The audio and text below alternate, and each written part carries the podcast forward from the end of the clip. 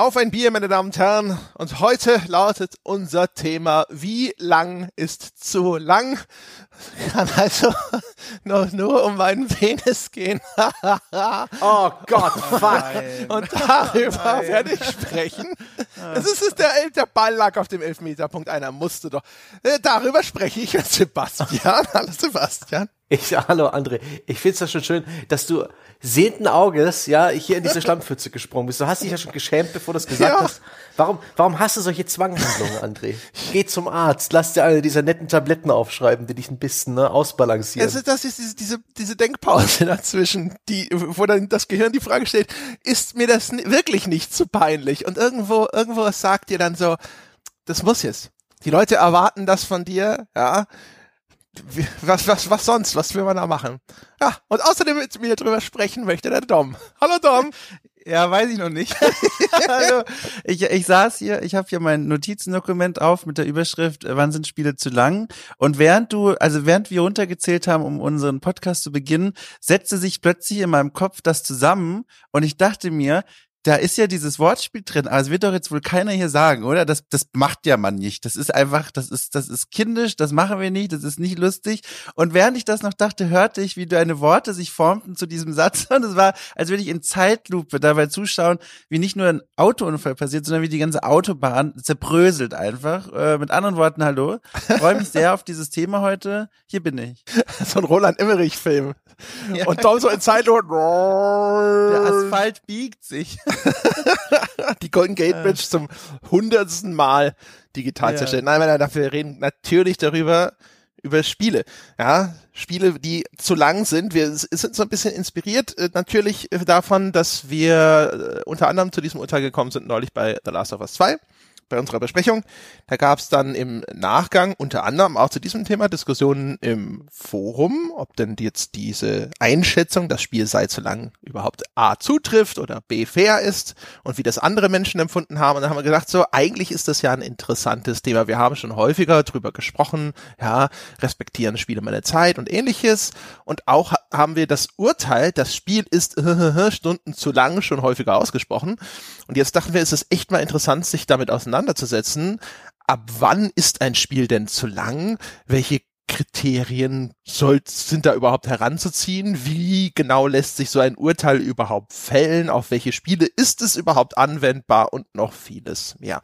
Das heißt, es wird bestimmt extrem spannend und aufschlussreich, keine Sorge, das war alles nur ein Spaß.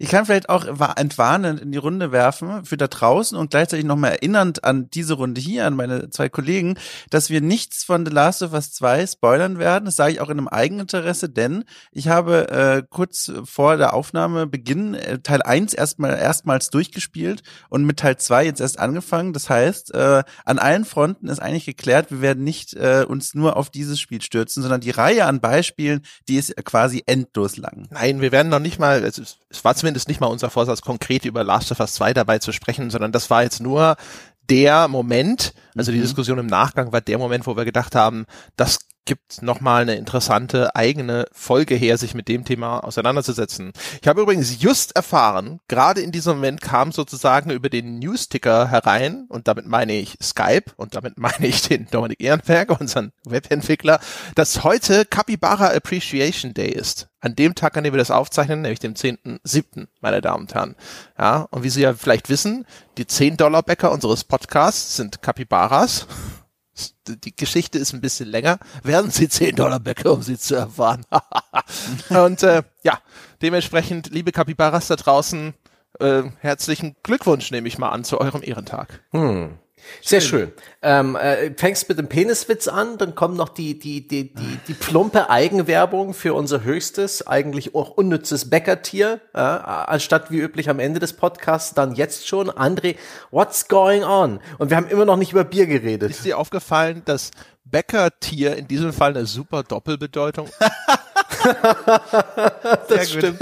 Ja, ja. Sehr gut. Ja, gut. Dann reden wir doch mal über Bier, und das können wir ja auch schnell und kurz halten sozusagen. Ich habe ein bewährtes nämlich heute. Ich habe ein Longboard. Das ist ebenfalls von der Kona Brewing Company. Das ist diese hawaiianische Brauerei, die ich sehr schätze, insbesondere für ihr Big Wave. Das habe ich neulich in einem anderen Podcast schon getrunken.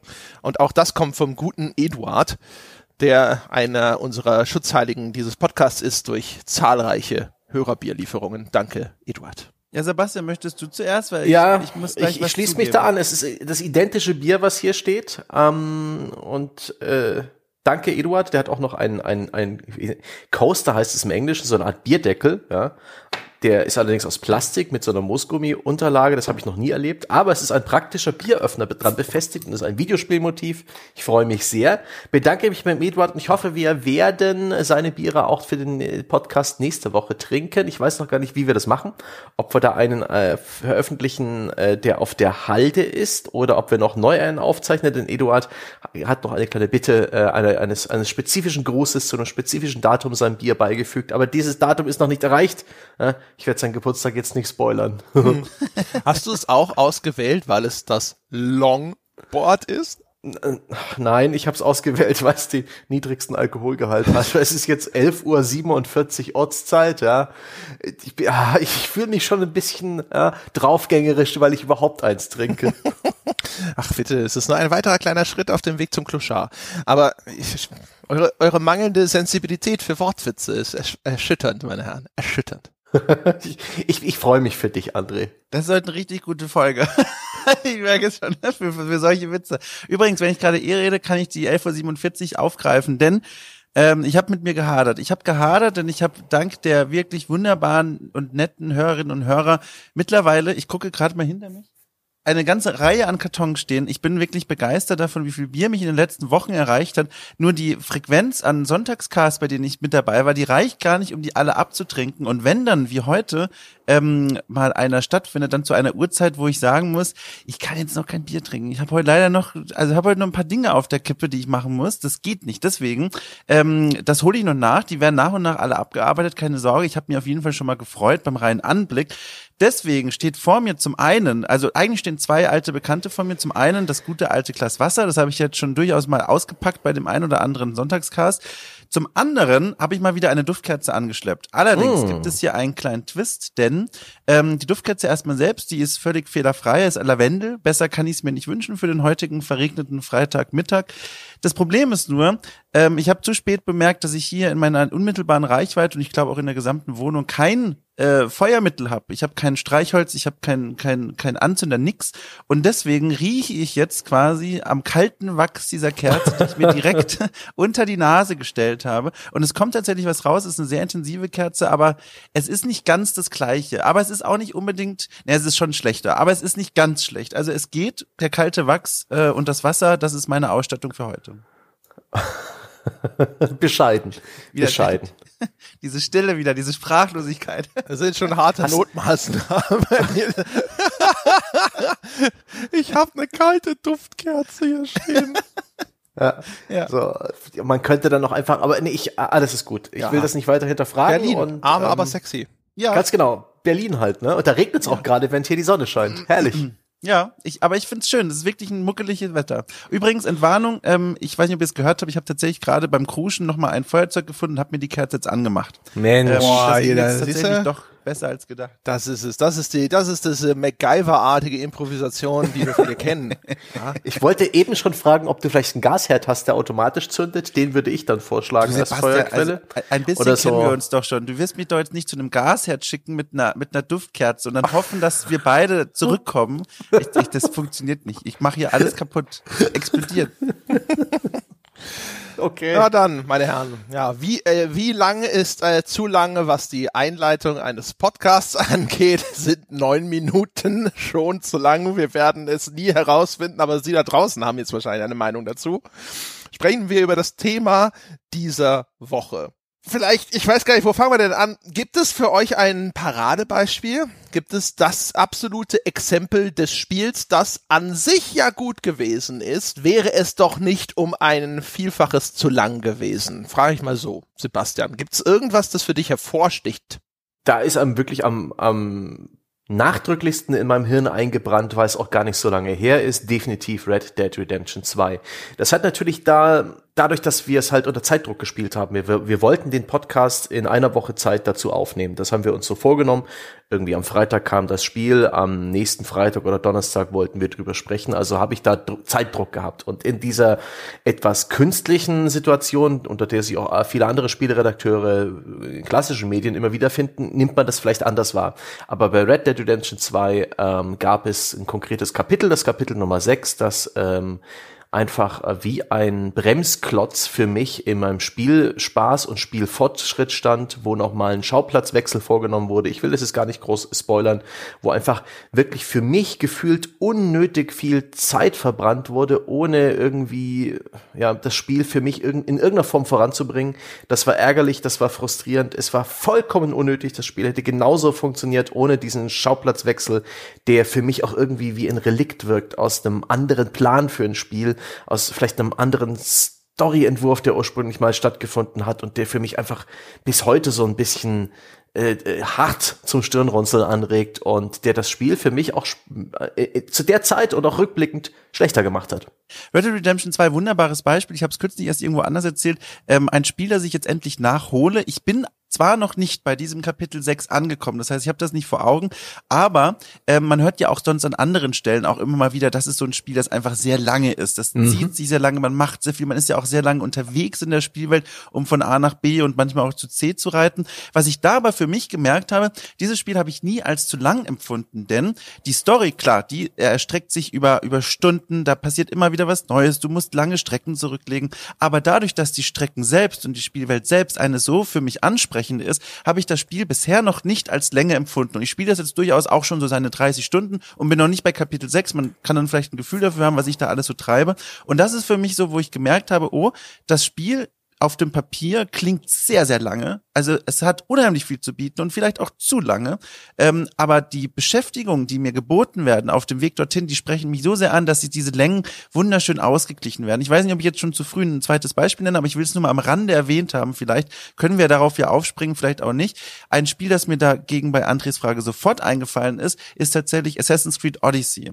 Denn mhm. dort, ähm, oder auch Origins, denn dort hat man ja auch, wie bei Red Dead Redemption zwei, diese große Story, die sich über ganze Regionen in einer riesigen Spielwelt entspannt, aber die Wege dorthin sind blockiert, weil man diese einzelnen Regionen in der Spielwelt nur erreichen kann, wenn man einen bestimmten Level erreicht hat, beziehungsweise man kann sie auch so erreichen, aber die Gegner dort sind so hochlevelig, du hast da eigentlich keine Möglichkeit, dich frei umzuschauen. Und das habe ich dann als zu lang empfunden, weil mich das Spiel auf diese Art dazu gezwungen hat, einem Weg zu folgen, den ich nicht folgen wollte, weil er mir zu lang war, weil er mir nicht abwechslungsreich genug war, und dann habe ich es als zu lang empfunden. Aber bei Red Dead zwei, ich kann es verstehen, aber ich denke mir, für mich waren die Beschäftigungen so interessant, dass ich das immer mir so ein bisschen interessanter gestalten konnte. Hm.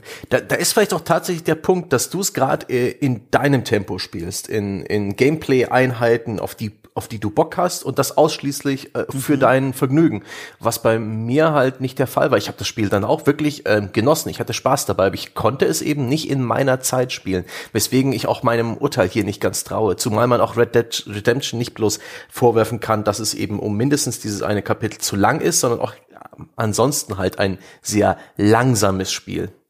Das ist übrigens überhaupt so, das habe ich mir hier auch groß aufgeschrieben, als Spieletester, und das sage ich extra mal so, also Leute, die beruflich ein Spiel testen sollen, das ist eh eine ganz komische Perspektive auf so ein mhm. Spiel. Wie oft ich schon, und da werdet ihr sicherlich, ihr alle, also ihr beide auch schon diese Erfahrung gemacht haben, wie oft saß ich schon in meiner Karriere noch als festangestellter Redakteur auf der Couch, habe ein Spiel gespielt, das ich eigentlich total geil finde, und habe richtig laut aufgestöhnt, wenn sich herausstellte, da kommt ja noch ein Kapitel und es ist doch noch nicht vorbei, weil ich genau wusste, ich habe eine Deadline im Nacken, ich weiß, wann das Embargo fehlt und wann ein Chef oder eine Chefin von mir den Text dazu erwartet. Und je länger das Spiel geht, desto weniger Zeit bleibt mir darüber, mir Gedanken zu machen und den Text zu schreiben. Und ich muss ja auch alles sehen und ich muss alles erleben, und dann stellt sich so ein ganz komischer Effekt ein, dass ich das Spiel als Privatperson eigentlich lieben würde, aber als Mensch mit Zeitdruck mir denke, oh mein Gott, es ist einfach zu lang, ich halte es nicht mehr aus. Und ich glaube, das, das, das färbt dann bei solchen Momenten auch oft die, die Perspektive auf so ein Spiel. Mhm, ja. Da bin ich ganz bei dir. Ja, ja, das hatten wir schon häufiger. Normalerweise sind wir hier von diesen ganzen Zwängen relativ befreit. Jetzt haben wir bei Red Dead Redemption zwei den armen Sebastian einfach so ein bisschen mitgeschliffen, wie ein störrisches Pferd hinten an die Kutsche gebunden, ja, und gesagt, ja, weil Jochen und ich sind ja so Endlosspieler. Also ich, wenn, bei mir ist es meistens eher umgekehrt, also auch wenn ich privat spiele, ich hasse es, wenn ich nicht einfach mal einen ganzen Tag einfach nur spielen kann. Wenn ich weiß, jetzt, ja, hier nur drei Stunden oder sonst irgendwas, das, ich finde das meistens sehr unbefriedigend. Ich will einfach immer da am Ball bleiben. Am liebsten einigeln für mehrere Tage und dann in einem Stück durchspielen. Und äh, ich bin aber zu dem gleichen Urteil gekommen bei Red Dead Redemption. Ich würde sagen, das ist auch schön, dass ihr die beiden Beispiele genannt habt, weil ich finde, sie sie bilden zwei mögliche Aspekte davon ab. Weil bei, bei Red Dead Redemption zwei würde ich glauben, es ist ein Fall einfach von einem schlechten erzählerischen Pacing. Das Problem von diesem Kapitel auf der Insel, das ist, trifft übrigens auch auf die Insel in Last of Us zwei zu, ähm, ist eigentlich, dass es mit der mit der Handlung wenig zu tun hat, sondern die Handlung oder den Fortschritt der eigentlichen Handlung, sondern mehr oder weniger unterbricht. Ich habe das mhm. empfunden wie diese Flashback-Episoden bei Lost. Die Haupthandlung macht irgendein spannendes Mysterium auf. Du bist noch naiv zu glauben, dass oder naiv genug zu glauben, dass irgendeine Antwort äh, auf dich wartet. Und du willst wissen, wie das weitererzählt wird. Und dann kommt aber jetzt eine ganze Folge, ein Rückblick auf die Vergangenheit von Charakter X Y und diese Erzählung wird unterbrochen. Und deine Neugier bleibt unbefriedigt. Das tritt auf der Stelle auf einmal. Und das ist dann etwas, wo ich einfach als Beobachter dieser Erzählung ungeduldig werde. Und es gibt dann zwei Möglichkeiten. Diese Unterbrechung, ja, dieser anderen Handlungspfad, auf den man abbiegt, der ist dann so interessant, dass er mich doch wieder einfängt. Oder eben nicht. Und bei Red Dead Redemption und auch bei Last of Us zwei sind diese Ausflüge nicht wahnsinnig spannend, ehrlich gesagt. Und die sind eigentlich nur Dinge, die diese Erzählung an einigen Punkten vielleicht nochmal ein bisschen auspolstern. Aber da erfahre erfahr ich nichts Großartiges, was ich vorher nicht schon wusste. Ja, vielleicht in einer größeren Detailtiefe. Da passieren sicherlich auch mal hier und da vielleicht noch bedeutende Sachen. Aber es ist halt alles eher so ein... Das ist, als ob einer auf einmal die, die, die Handbremse anzieht, ja, und diese Erzählung auf einmal völlig an Schwung verliert. Und das hm. ist das, was mich daran stört. Und der andere Fall, den Dom genannt hat, bei Assassin's Creed, Assassin's Creed Odyssey insbesondere, wäre auch ein Titel, der mir in Erinnerung geblieben ist. Noch schlimmer wäre der letzte Herr der Ringe Teil, Schatten des Krieges hieß der, glaube ich. Mhm. Das sind Titel, also erstens sowieso schon keine irrsinnig bewegende Geschichte erzählen, das kommt natürlich noch erschwerend hinzu, die dann aber in ihrem Gameplay anfangen, auf der Stelle zu treten, wo sie von mir erwarten, dass ich immer auf dieser Stelle weiterschwimme. Das, was man vielleicht normalerweise Grind nennen würde, wobei hier klassische Grind-Definition insofern nicht unbedingt anwendbar ist, weil es nicht unbedingt darum geht, dass das Spiel sagt, so, jetzt level dich mal hoch auf X Y, sondern es gibt so, das, das trifft zu, wenn man in diese Regionen rein will, wo dann halt sich wenigstens die Umgebung nochmal ändert und ein paar wenigstens neue visuelle Stimuli hinzukommen und man vielleicht die Hoffnung hegen darf, die dann häufig auch unerfüllt bleibt, auf neue Gegnertypen oder sonst irgendwas.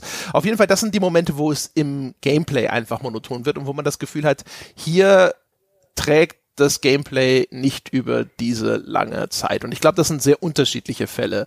Die Fälle, wo, wo man das Gefühl hat, die Erzählung wird zu langwierig und die Fälle, wo das Spiel zu langwierig wird. Hm. Ich habe, also wenn wenn da draußen jetzt sehr aufmerksame Hörerinnen und Hörer dabei sind, dann werden die sich jetzt fragen, wenn sie da so zuhören, aber Moment, dann kehren wir doch nochmal kurz zu Dom zurück. Er sagt zum einen, Red Dead Redemption zwei, langes Spiel, ist aber nicht schlimm, weil die Spielwelt ansprechend ist und ihn da mit mit irgendwelchen Aufgaben und Geschichten versorgt, die ihm gefallen. Dann sagt er aber zu Assassin's Creed Odyssey, auch ein langes Spiel, auch dort gibt's etliche Nebengeschichten, aber da beschwert er sich jetzt darüber. Und ich glaube, das sind dann dieses dieser zweite Faktor, den den der mir auch beim drüber Gedanken machen erst aufgefallen ist, der da auch mit reinspielt. Ein Spiel kommt mir nicht nur zu lange vor, ähm, wie wir es jetzt auch gerade beschrieben haben, wenn dieses Füllmaterial oder die Dinge, die dort gemacht werden, mich zu weit weg von der Spielwelt selbst führen. Wenn ich das Gefühl habe, hier wird gerade die Handbremse angezogen und ich werde irgendwie entfernt, entrückt aus der Welt. Das ist das eine, aber zum anderen, ich glaube auch, wenn das alternativlos ist, diese Gesch- Beschäftigung, die ich vorgesetzt bekomme. Also in dem Red Dead Redemption zwei habe ich jederzeit die Möglichkeit zu sagen, ich folge der Hauptgeschichte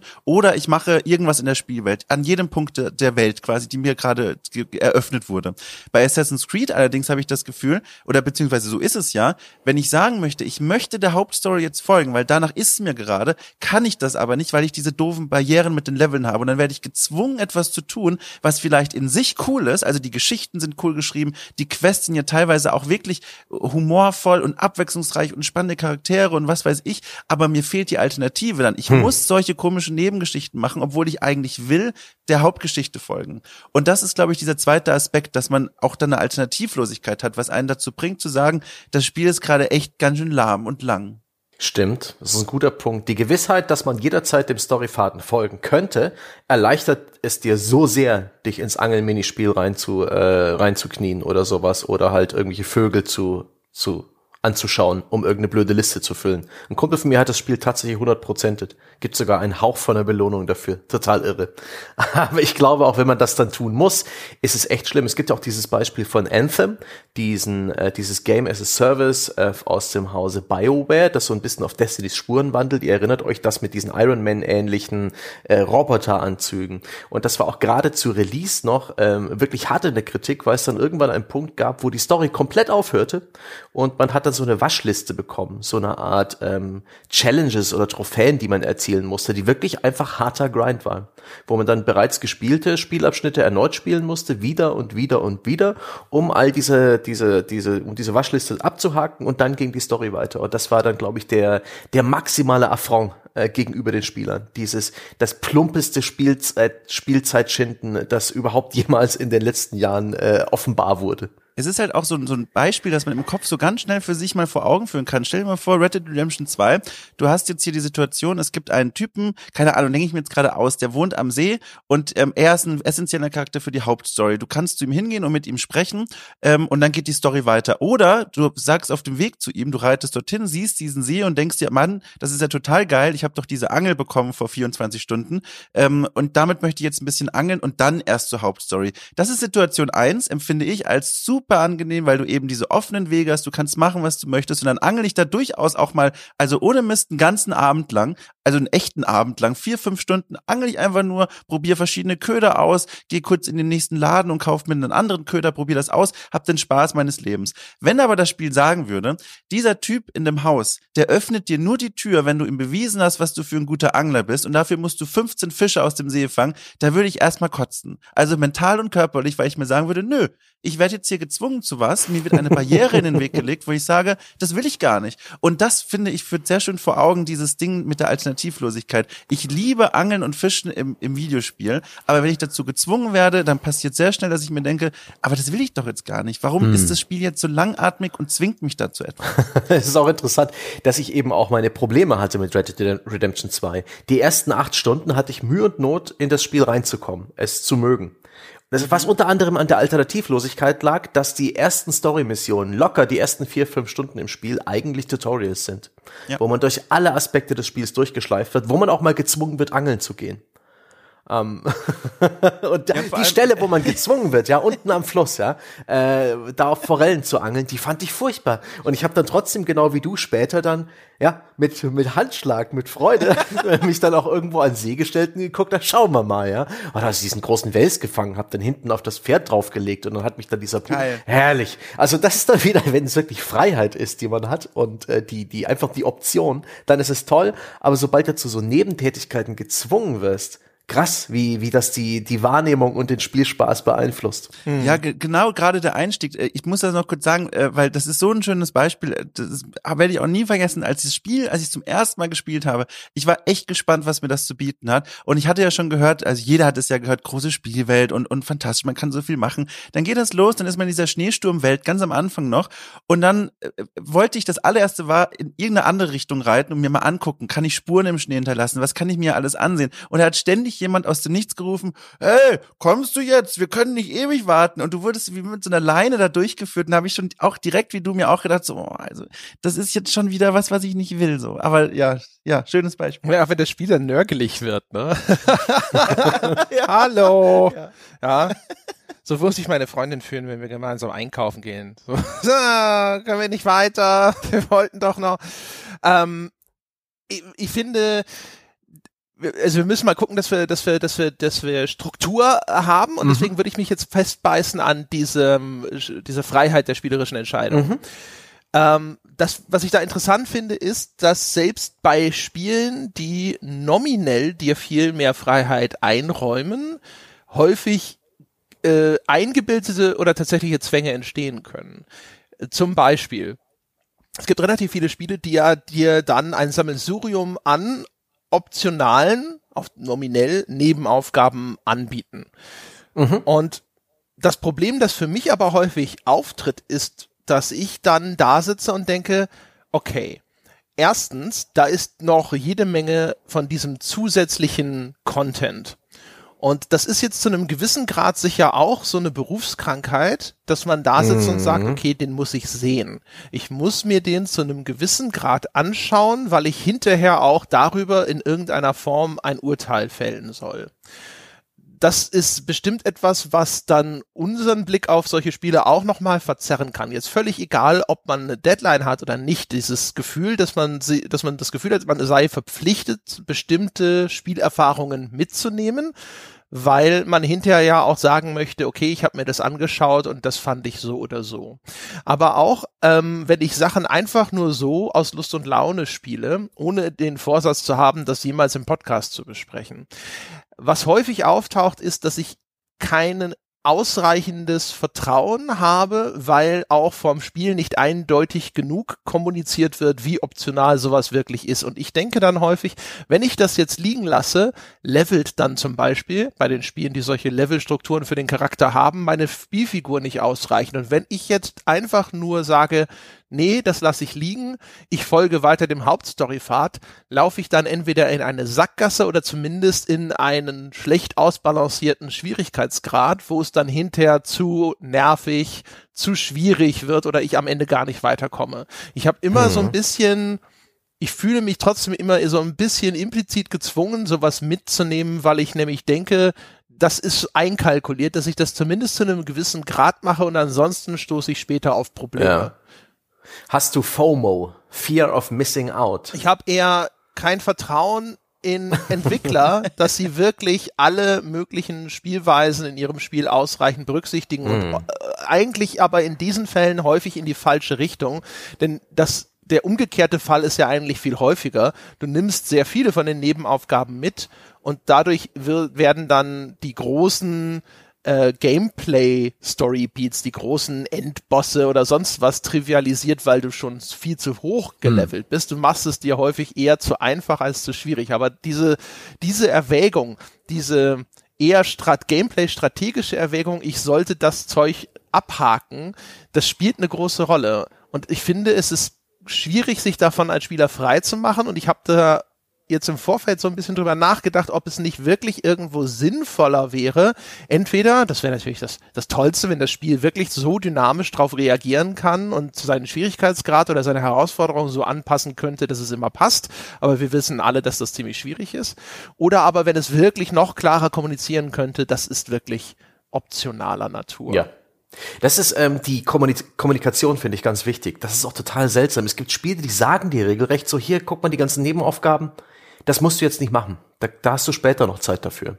Die, ähm, es gibt Spiele, die sagen dir implizit, ähm, explizit, hey, hast, wenn du Nebenaufgaben machen willst, dann mach sie jetzt. Beim Final Fantasy sieben Remake gibt's regelmäßig so Punkte, wo die Spielwelt ein bisschen offener ist und du hast so ein paar Nebenquests. Und dann gibt's N P Cs, die sagen dir, ey, wenn du willst, kannst du jetzt eigentlich mal kurz gucken, ob es hier noch irgendwas zu tun gibt. Oder bevor wir jetzt da hochklettern, hast du hier schon alles erledigt und dann dann fühle ich mich wirklich, da ist die Pistole auf meiner Stirn gesetzt und ich mache das dann, ja? Weil Fear of Missing Out, es gibt vielleicht was Cooles zu entdecken und da, dazu kommt auch noch, dass manche Spiele dann echt nicht gut kommunizieren, lohnt es sich, die zu machen. Es gibt Spiele, wo die Nebenaufgaben einfach Nebenaufgaben sind und man hat dann einfach nur die Nebenaufgaben gemacht und nicht per se etwas gewonnen. Die Yakuza-Reihe beispielsweise, macht man die Nebenaufgaben eher aus so einem Completionist-Ansatz ähm, heraus und aus der Neugier, was gibt's hier schon wieder Verrücktes an Story. Da wird man nicht unbedingt mächtiger. Ähm, es gibt Spiele wie ähm, das Doom zwanzig sechzehn, wo es auch so eine Art Nebenaufgaben gibt. A, diese Secrets zu finden, B, diese ganzen Waffenruhen oder diese diese Upgrades freizuspielen, was praktisch so extra Challenge-Level sind. die geben dir aber einen handfesten Vorteil. Und dir ist relativ schnell klar, nachdem du ein paar gemacht hast, wie das ganze System funktioniert, was du sozusagen für deine Game, für deine Zeitinvestition an einer Belohnung äh, erhältst. Und was auch super motivierend ist. Schlimm finde ich dieses ähm, Nicht-Wissen, worauf man sich einlässt, was, äh, ob vielleicht was Cooles hier lauert oder einfach nur verschwendete Zeit. Das ist der, das, der, der, der Worst Case, finde ich. Diese, diese drei gelben äh, Tupser mit den Fragezeichen auf der Ingame-Map, wo ich dann gleich weiß, okay, das wird zwei Stunden dauern, bis ich das alles abgehakt habe, aber wird sich's, wird sich's gelohnt haben, ja? Bekomme ich vielleicht eine coole Waffe, die ich sonst nicht bekommen würde, oder halt, ja, zwei Lootboxen, zwei, zwei grüne, zwei grüne Lootboxen. Also es gibt ja, also erstens der, der Fall, den du genannt hast, der kann ja umgekehrt aber auch schrecklich sein. Also wenn du weißt, es gibt eine wirklich signifikante Belohnung, aber diese Nebenaufgabe, die du dafür erfüllen musst, ist scheiße. Das ist ja noch schlimmer. Ne, weil dann ist ist der Drang, das irgendwie abzuhaken, sehr groß und das Gefallen daran, das äh, zu tun, ist sehr gering. Und was ich aber, ähm, was ich glaube, ich jetzt im, mit Blick auf, ist es, erscheint einem das Spiel hinterher zu lang. Was ich da, glaube ich, am fatalsten finde, ist halt, sehr häufig fließt ein durchaus nicht unerheblicher Aufwand in diese Nebenaufgaben. Der Dom hat es zum Beispiel für Assassin's Creed Odyssey beschrieben, da werden kleine Geschichten erzählt, da versucht es mal lustig zu sein, da gibt's auch mal irgendwo was Ulkiges. Und man muss, finde ich, bei den Nebenaufgaben, bei denen man sieht, da ist erkennbar auch Aufwand und Mühe reingeflossen, erstmal eine signifikante Anzahl dieser Nebenaufgaben abhaken, bis man irgendwann zu dem Schluss kommt, im Mittel sind sie einfach zu langweilig. Aber dann ist dieser Zug zu mindestens der Hälfte schon abgefahren. Dann habe ich schon sehr viel Zeit investiert, bis ich jede Hoffnung aufgegeben habe, dass ich doch noch auf eine Nebenaufgabe stoße, die irgendwie interessant ist. Ich, da sind auch sp- einige andere Spiele in meiner Biografie so ein bisschen dafür verantwortlich, dass ähm, dass, dass die Hoffnung auf irgendwas Außergewöhnliches auch immer da ist. Also ich denke halt immer an diese Bethesda-Spiele, die ja z- immer mal zwischendrin so die eine völlig außergewöhnliche Quest oder auch mal Nebenquest hatte. Ne? Die, die, die Geschichte mit dem Maler in Oblivion, wo du in diese Bilder eintauchen konntest, in diese magischen Bilder, und auf einmal war die ganze Spielwelt in so Pastellfarben oder wie so ein pa- Öl- Ölgemälde.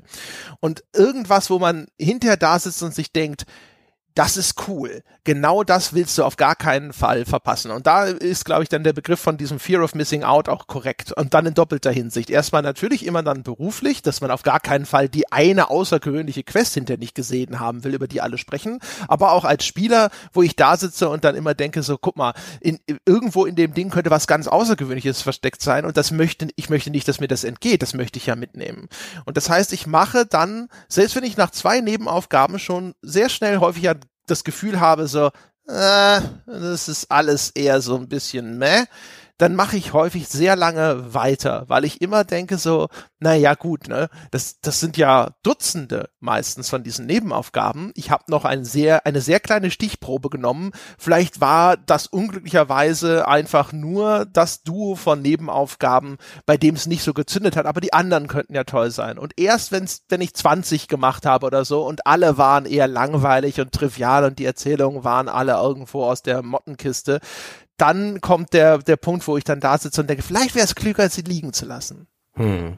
Ja, wenn wenn im Rückblickend auffällt, dass es Zeitverschwendung war, das das hilft nicht unbedingt. Und schlimmer noch, wenn man dann eigentlich gezwungen ist, sie zu machen, weil es zum Beispiel ein hartes Level-Gating gibt, wie jetzt beschrieben bei Assassin's Creed Odyssey. Aber das haben die Assassin's Creed-Spiele schon eine ganze Weile. Ich erinnere mich beim Test zu Black Flag, das war Assassin's Creed vier, ähm, das sechste Assassin's Creed, ja. das, ähm, das hatte ein hartes äh, Gating der verschiedenen Spielkapitel, weil es immer wieder so Seemissionen gab. Das war das erste oder das zweite Spiel, das zweite Spiel, aber es hatte einen großen Fokus auf dieses ähm, Schifffahren und, und Segeln und Kampf zu Wasser, und das war dann immer so der Skillcheck. Ähm, man musste schon viel Zeit und auch Nebenaufgaben investieren, um sein Boot aufzurüsten, um dann die nächste Seeschlacht zu überstehen.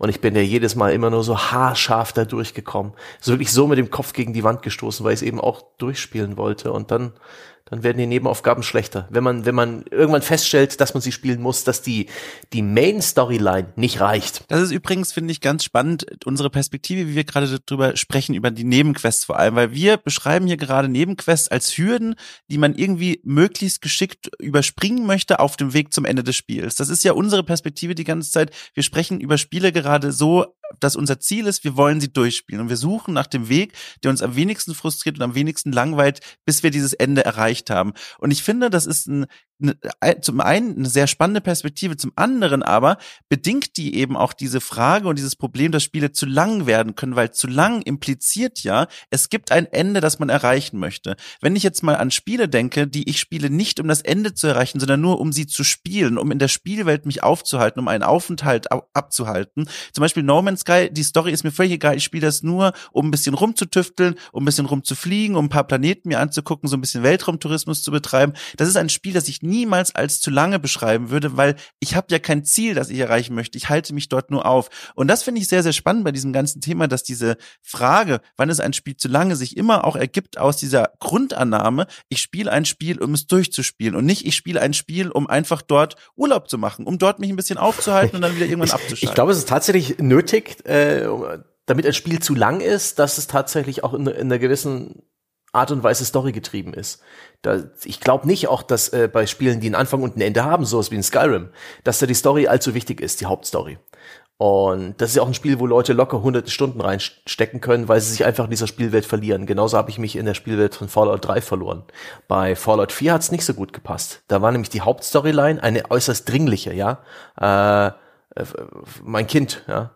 Ist verschleppt. Ich habe das hilflos an zuschauen müssen. Das bricht extrem mit diesem, mit dieser Lust am Erkunden und äh, am sich verlieren in der Spielwelt. Da ist dann irgendwie, das ist ein ziemlicher Bruch. Aber ähm, wenn die Story so weit in den Hintergrund tritt, dass die Story, die Hauptstory eher sowas ist wie, komm, kümmere dich zu deiner Zeit um mich. Ja, ich werde immer für dich da sein. Komm, hier, geh spielen. Mach, mach Rollenspiel. Tob dich aus, dann dann kann so ein Spiel eigentlich nicht mehr zu lang sein, wenn das zumindest nicht nicht wenn das die Stärke des Spiels ist, eben dieser dieser Sandbox-Faktor.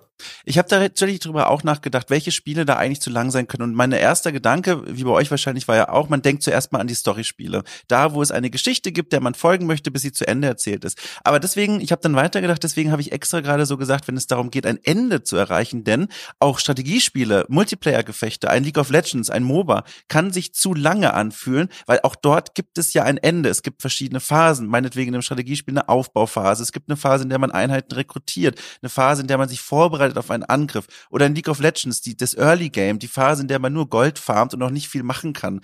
Das sind auch Phasen und auch da merke ich wieder, unabhängig vom Genre, auch bei Sportspielen, unabhängig vom Genre, sobald es ein Ziel gibt, besteht die Gefahr, ein Spiel wird zu lang. Und wenn ich dann, deswegen habe ich das hm. auch extra so allgemein formuliert, wenn ich dann kein Ende habe, eine Spielwelt, wie ich sag's immer wieder hier, ähm, Days Gone, der Wald, mein Waldspaziergang. Dieses Spiel wird von so vielen Menschen als zu lang und öde und Blair bezeichnet, aber für mich fantastisch, weil mir die Story halt sehr, sehr egal ist und ich mich dort nur aufhalte wegen des Aufhaltens. Und ich glaube, das ist immer so diese grundlegende Sache, ein Spiel, das man wirklich nur spielt, um dort zu sein, das kann auch nicht zu lang sein. Ja, das sind aber dann, also ich würde sagen, es gibt zwei zwei Arten dann von Spezialfall. Also es gibt sicherlich einfach Spiele, die haben höchstens ein Pacing-Problem innerhalb ihrer Sessions. Das sind Sachen, wie sie Dom beschrieben hat, ne? Also wenn eine Aufbauphase sich ewig hinzieht und man das Gefühl hat, es dauert zu lange, bis ich zum eigentlich viel interessanteren Abschnitt einer einzelnen Spielesitzung komme. Man, dass ich immer erst ein bisschen durch Schlamm warten muss, bevor ich rennen darf, äh, wenn das vielleicht auch zu trivial ist oder sowas, dann hat es innerhalb seiner einzelnen Spielesitzung ein Problem mit seinem Pacing. Das ist aber, glaube ich, in der Regel nicht das, was gemeint ist, wenn man sagt, das Spiel ist zu lang. Ähm, sondern ich glaube, das wird sich meistens eben tatsächlich auf diesen Weg von Punkt A bis zu Punkt B beziehen und der Punkt B wird eben das Ende des Spiels sein. Und da gibt's dann aber auch, glaube ich, wieder die Variante, gibt es überhaupt diesen Punkt B? Ne? Wenn es kein nominelles Ende gibt oder sowas, dann klar, es gibt, dann gibt's einfach eine Reihe von Titeln, die fallen aus dieser Diskussion raus. Dann gibt's aber andere, wo man sich eher davon freiwillig loslösen kann. Denn zum Beispiel No Man's Sky gibt es, hat ja ein Ziel, nämlich das Erreichen dieses Zentrums des Universums. Und ich finde, diese Karotte hängen sie mir schon hin. Und ich möchte schon, oder ich hätte schon gerne das Zentrum dieses Universums mal erreicht, weil mich interessiert hätte, was ich denn da zu sehen bekomme. Das wird mir von den Entwicklern als einen Zielpunkt vorgegeben. Und in dieser Setzung, dass das mein Ziel ist, ist für mich implizit, dass das auch eine, ein interessantes Erlebnis sein wird. Also das ist ein erstrebenswertes Ziel, das mir da gesetzt wird. Und wenn das nicht der Fall ist, wieso zur Hölle haben sie das überhaupt getan? Und dann finde ich es zumindest auch völlig fair, das Spiel eben auch unter anderem danach zu beurteilen. Das heißt nicht, dass wenn man auf andere Art und Weise, wie Dom seinen Spaß in diesem Spiel findet, man das nicht hinterher in eine Beurteilung mit einbeziehen kann und sagen kann, so hey, sobald du dich einfach mal von dem Gedanken löst, dieses Zentrum des Universums zu erreichen und das Ganze benutzt wie eine, keine Ahnung, Raumfahrer-Sandbox oder sowas, dann gewinnt es dadurch und dann ist es eigentlich erst attraktiv. Aber das ändert nichts daran, dass die Entwickler sich nun mal entschieden haben, mir zu sagen, guck mal hier, das helle Zentrum dieses, äh, dieses Sternensystems, das wäre doch toll. Und dann will ich da auch hin. Und wenn der Weg dorthin äh, äh, über die Zeit, die es dauert, um dieses Ziel zu erreichen, einfach so uninteressant oder so langwierig ist, dann ist es auch fair zu sagen, das ist zu lang. Ja, äh, ich würde nur trotzdem sagen, ich glaube, Strategiespiele, sowas müssen wir da gar nicht so ausklammern. Ich glaube nämlich, weil das, was du da jetzt als Pacing umschrieben hast, das ist ja genau das. Also das ist ja auch, ich möchte zum Ende des Spiels kommen. Das ist in dem Fall kein Story-Kapitel, sondern der Siegbildschirm. Aber der Weg dorthin, der hm. ist unnötig lang. Ich brauche zu lange, um Nahrung zu sammeln, um Rohstoffe zu sammeln, um um Dinge zu erledigen. Und ich glaube, das hm. ist schon sehr, sehr ähnlich. Das bewegt sich auf einer gleichen Ebene. Würde, also okay. ist meine Wahrnehmung. Hier würde ich vielleicht mal äh, erstens eine Einschränkung t- tun, denn bei Strategiespielen, Spielen, das hast du nicht durchgespielt, wenn du zum Beispiel einmal Civilization zum äh, hier Raumfahr- Raumschiff bauen, äh, Space Arche-Ziel baust, dann, ja, dann hast du so? nicht das Spiel durchgespielt, sondern du hast einen Run durch. Das ist wie bei einem Roguelike. Du hast es einmal dieses dieses äh, sich entfaltende komplexe System aufgebaut und dann machst du es nochmal und nochmal und nochmal und nochmal. Deswegen. Aber da sehe ich den Unterschied. Die Storyspiele sind dann schon auf härteren Schienen unterwegs, meiner Meinung nach, für diesen Vergleich, wo mehr oder weniger auch jeder Spieler eine relativ ähnliche Spielerfahrung hat, weil es eben verschiedene Kapitel gibt, verschiedene feste ja, Dinge, die irgendwo in den Boden geschlagen sind, an denen jeder vorbeigeht. Das ist bei Civilization nicht so der Fall. Da sehe ich eher ein Pacing-Problem. Civilization zum Beispiel, fantastisches Spielbeginn, unglaublich monotones Endgame, weil alles ist automatisiert, die Map ist viel zu voll, du hast keinen Überblick mehr. Und ähm, Da habe ich mir eine eine Definition von ein Spiel ist zu lang, aber aufgebaut, die auf beides zutrifft. Und zwar ein Spiel ist dann zu lang, wenn ähm, es nicht mehr genügend interessante Entscheidungen pro Zeit gibt. Die interessanten Entscheidungen, das ist, das war glaube ich das Sid Meier Zitat, dass ein Spiel eine Abfolge von interessanten Entscheidungen ist. Und äh, das ist eine schöne Definition für generell alles, was an Spielen Spaß macht. Es ist nämlich interessant und spannend, äh, zum Beispiel bei einem Deckungsshooter Leute zu erschießen, weil ähm, weil man das vielleicht gerade erst beginnt, weil das für dich vielleicht noch aufregend und neu ist. Wenn du das zum hundertsten Mal machst mit denselben Gegnertypen, nehmen wir das Beispiel, ohne dich zu spoilern, keine Sorge, The Last of Us zwei, wo man äh, Gegner besiegt in einem hochwertigen Triple A ähm, Schleich, Stealth, äh, Third-Person, Deckungs, ähm, Shooter und, und Crafting und Survival-Horror-System. Fein, gelungen, abwechslungsreich. Und dann tut man das und dann kommt der nächste Bereich mit nochmal einer ähnlich großen Gegnergruppe in einer ähnlichen Umgebung. Und in dem Moment ist es plötzlich nicht mehr so interessant. Vielleicht in einem späteren Kapitel, wenn die Umgebung wieder dramatisch anders ist, wenn die äh, Bedingungen vielleicht ein bisschen anders sind, weil vielleicht ein neuer Gegnertyp in, etabliert wird. Aber dieses Spiel hatte immer wieder diese kleine Enttäuschung des, ah, es geht ja gar nicht weiter. Ich muss es jetzt nochmal machen. Und ähm, dann äh, be- benutze ich dieselben äh, Strategien, um diesen Level abzuschließen, wie ich das eben gerade getan habe. Die, die, die Probleme, vor die mich das Spiel stellt, die Herausforderungen, sind einfach nicht mehr so interessant. Und das kann man genauso eben auf ein Strategiespiel, auf ein, auf ein Sandbox-Spiel ähm, anwenden, weil dann vielleicht auch bei einem Civilization im Endgame die Entscheidungen, die du triffst, nicht mehr so cool sind wie, oh mein Gott, welche Einheit baue ich als erstes? Super spannende Entscheidung. Sondern, äh,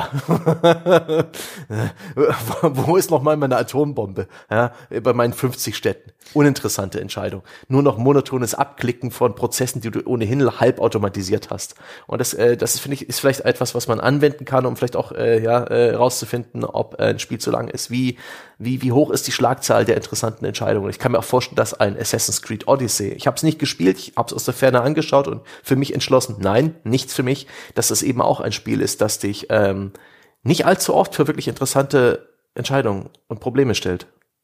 Es gibt da einen ganz interessanten, kurzen Essay von dem Fabian Fischer. Den kennt man bei uns im Forum als Nachtfischer. Der war auch schon mal in einem Walkthrough zu Gast. Und der hatte auch einen kleinen Aufsatz geschrieben, eben über diese Frage, ob Spiele jetzt zu lang sind.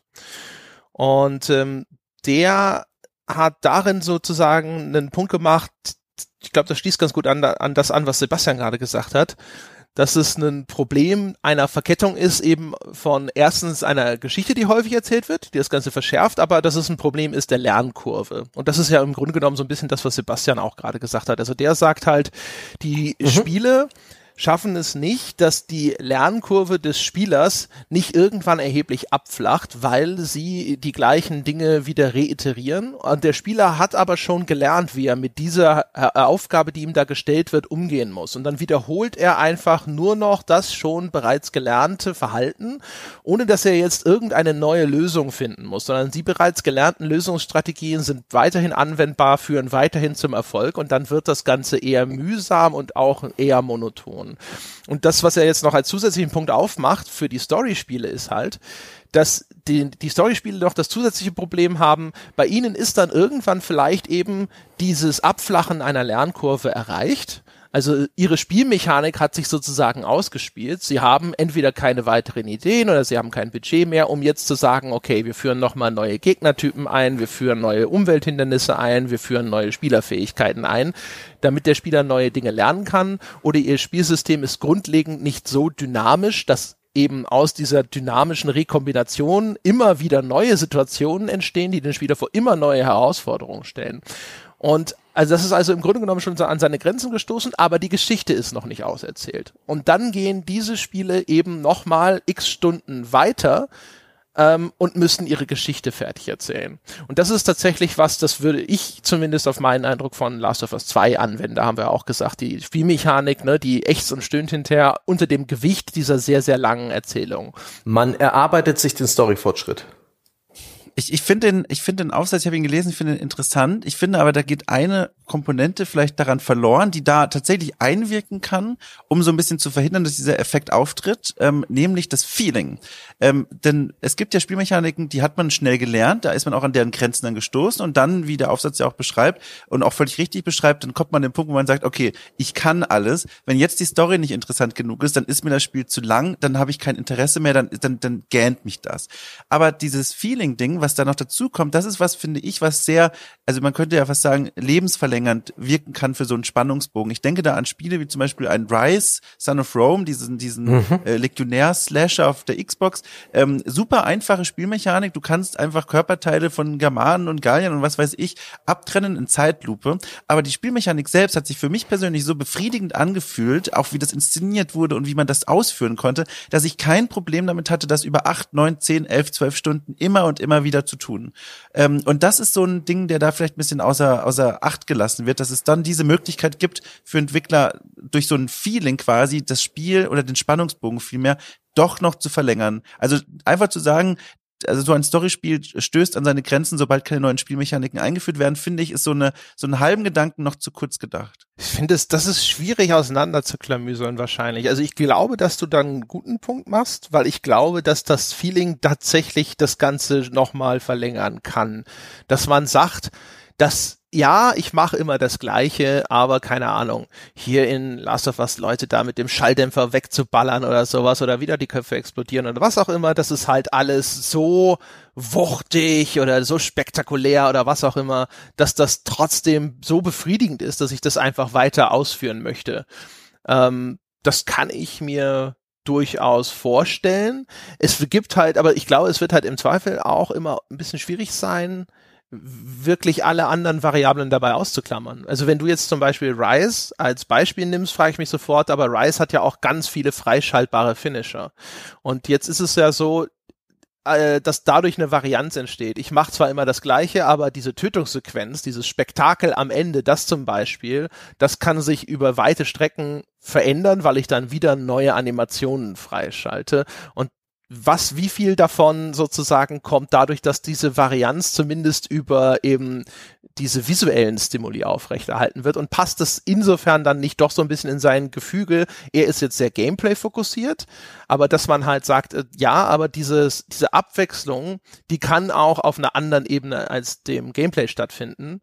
Genauso wie man ja auch, wenn die Story interessant genug ist, dann ist man sehr viel nachsichtiger, wenn das Gameplay nach hinten raus ein bisschen monoton wird, weil man sagt so, ja, ich habe da immer das Gleiche gemacht und das, dieser interaktive Anteil, das war bestimmt nicht mehr der allergrößte Spaß, aber die, die Handlung war so spannend, dass ich dann trotzdem das Spiel gerne gespielt habe, um zu sehen, wie es weitergeht. Ja, das sind wir beim Punkt Motivation mehr oder weniger. Was motiviert uns weiterzuspielen? Dann vielleicht, ja. Vielleicht nur ganz kurz einen Gedanken dazu, um das, um das quasi abzuhaken. Äh, da hast du völlig recht, das stimmt, bei Rise habe ich gar nicht dran gedacht, gibt es diese freischaltbaren Möglichkeiten, aber dann lag das nur an meinem gewählten Beispiel, weil ich kann auch zum Beispiel nennen, das letzte Star Wars Spiel, ich habe den Namen jetzt leider vergessen, Jedi Fallen Order. Adventure, Action-Adventure-Ding, ähm, richtig, Fallen Order, liebte ich das Geräusch des sich einschaltenden Lichtschwerts, ein unglaublich satter, saftiger Sound, der mich tatsächlich stundenlang begeistert hat. Und das ist ja auch was, was ich, also wirklich, was mich, was ja null veränderbar ist, klar, man kann das Lichtschwert verändern, aber d- mir ging es ums Geräusch und das Feeling, wenn du das Lichtschwert anmachst, dieses Wuh, das ist so dieses, so ein richtig so, du merkst, als würdest du eine Melone reinbeißen, mhm. so ein richtig saftiges Gefühl. Und das hat mich lange, lange, lange durch das Spiel getragen, dass ich von der Story her ja. schon längst ich, uninteressant. Es, es gibt immer wieder mal Entwickler, die haben halt diesen perfekten perfekten Gameplay-Loop und das sieht man insbesondere dann bei diesen As-a-Service-Games, ähm, wie lange das ähm, motiviert, solange man noch irgendwie eine Karotte hat, eine, eine in irgendeiner Form gearteten Progression, wie viel Monotonie ich praktisch in Destiny beispielsweise über mich habe ergehen lassen, wie, wie, wie oft ich da wirklich identische Missionen mit identischen Gegnern, die in identischen Punkten irgendwie verteilt sind, gespielt habe, einfach weil das das ganze Progressionssystem mich da motiviert hat und weil der wirklich das Gunplay, der Standard-Gameplay-Loop so exzellent designt war, weil es einfach Spaß gemacht hat, genau wie bei Rise, Son of Rome, die Metzeleien für dich, hat mir halt bei Destiny der, der das Schießen und und und und hier Superkräfte ausführen Spaß gemacht oder bei sowas wie Yakuza ähm, das Prügeln, das sind die sind niemals herausfordernd, die Prügeleien, die Yakuza-Spiele sind ähm, relativ einsteigerfreundlich, aber die sind halt so satt und geil inszeniert und und da geht's richtig mit Schmackes auf die Fresse, das wird nicht langweilig. Übrigens, das ist übrigens auch so ein schöner Effekt, oder was heißt, ich muss anders anfangen, das ist übrigens auch ein schönes Beispiel, an dem man sehen kann, dass es ja tatsächlich was dran ist an dem, was ich sage. Also es hat jetzt hier niemand angezweifelt, aber ich spreche gerade mit meinem inneren Kritiker quasi.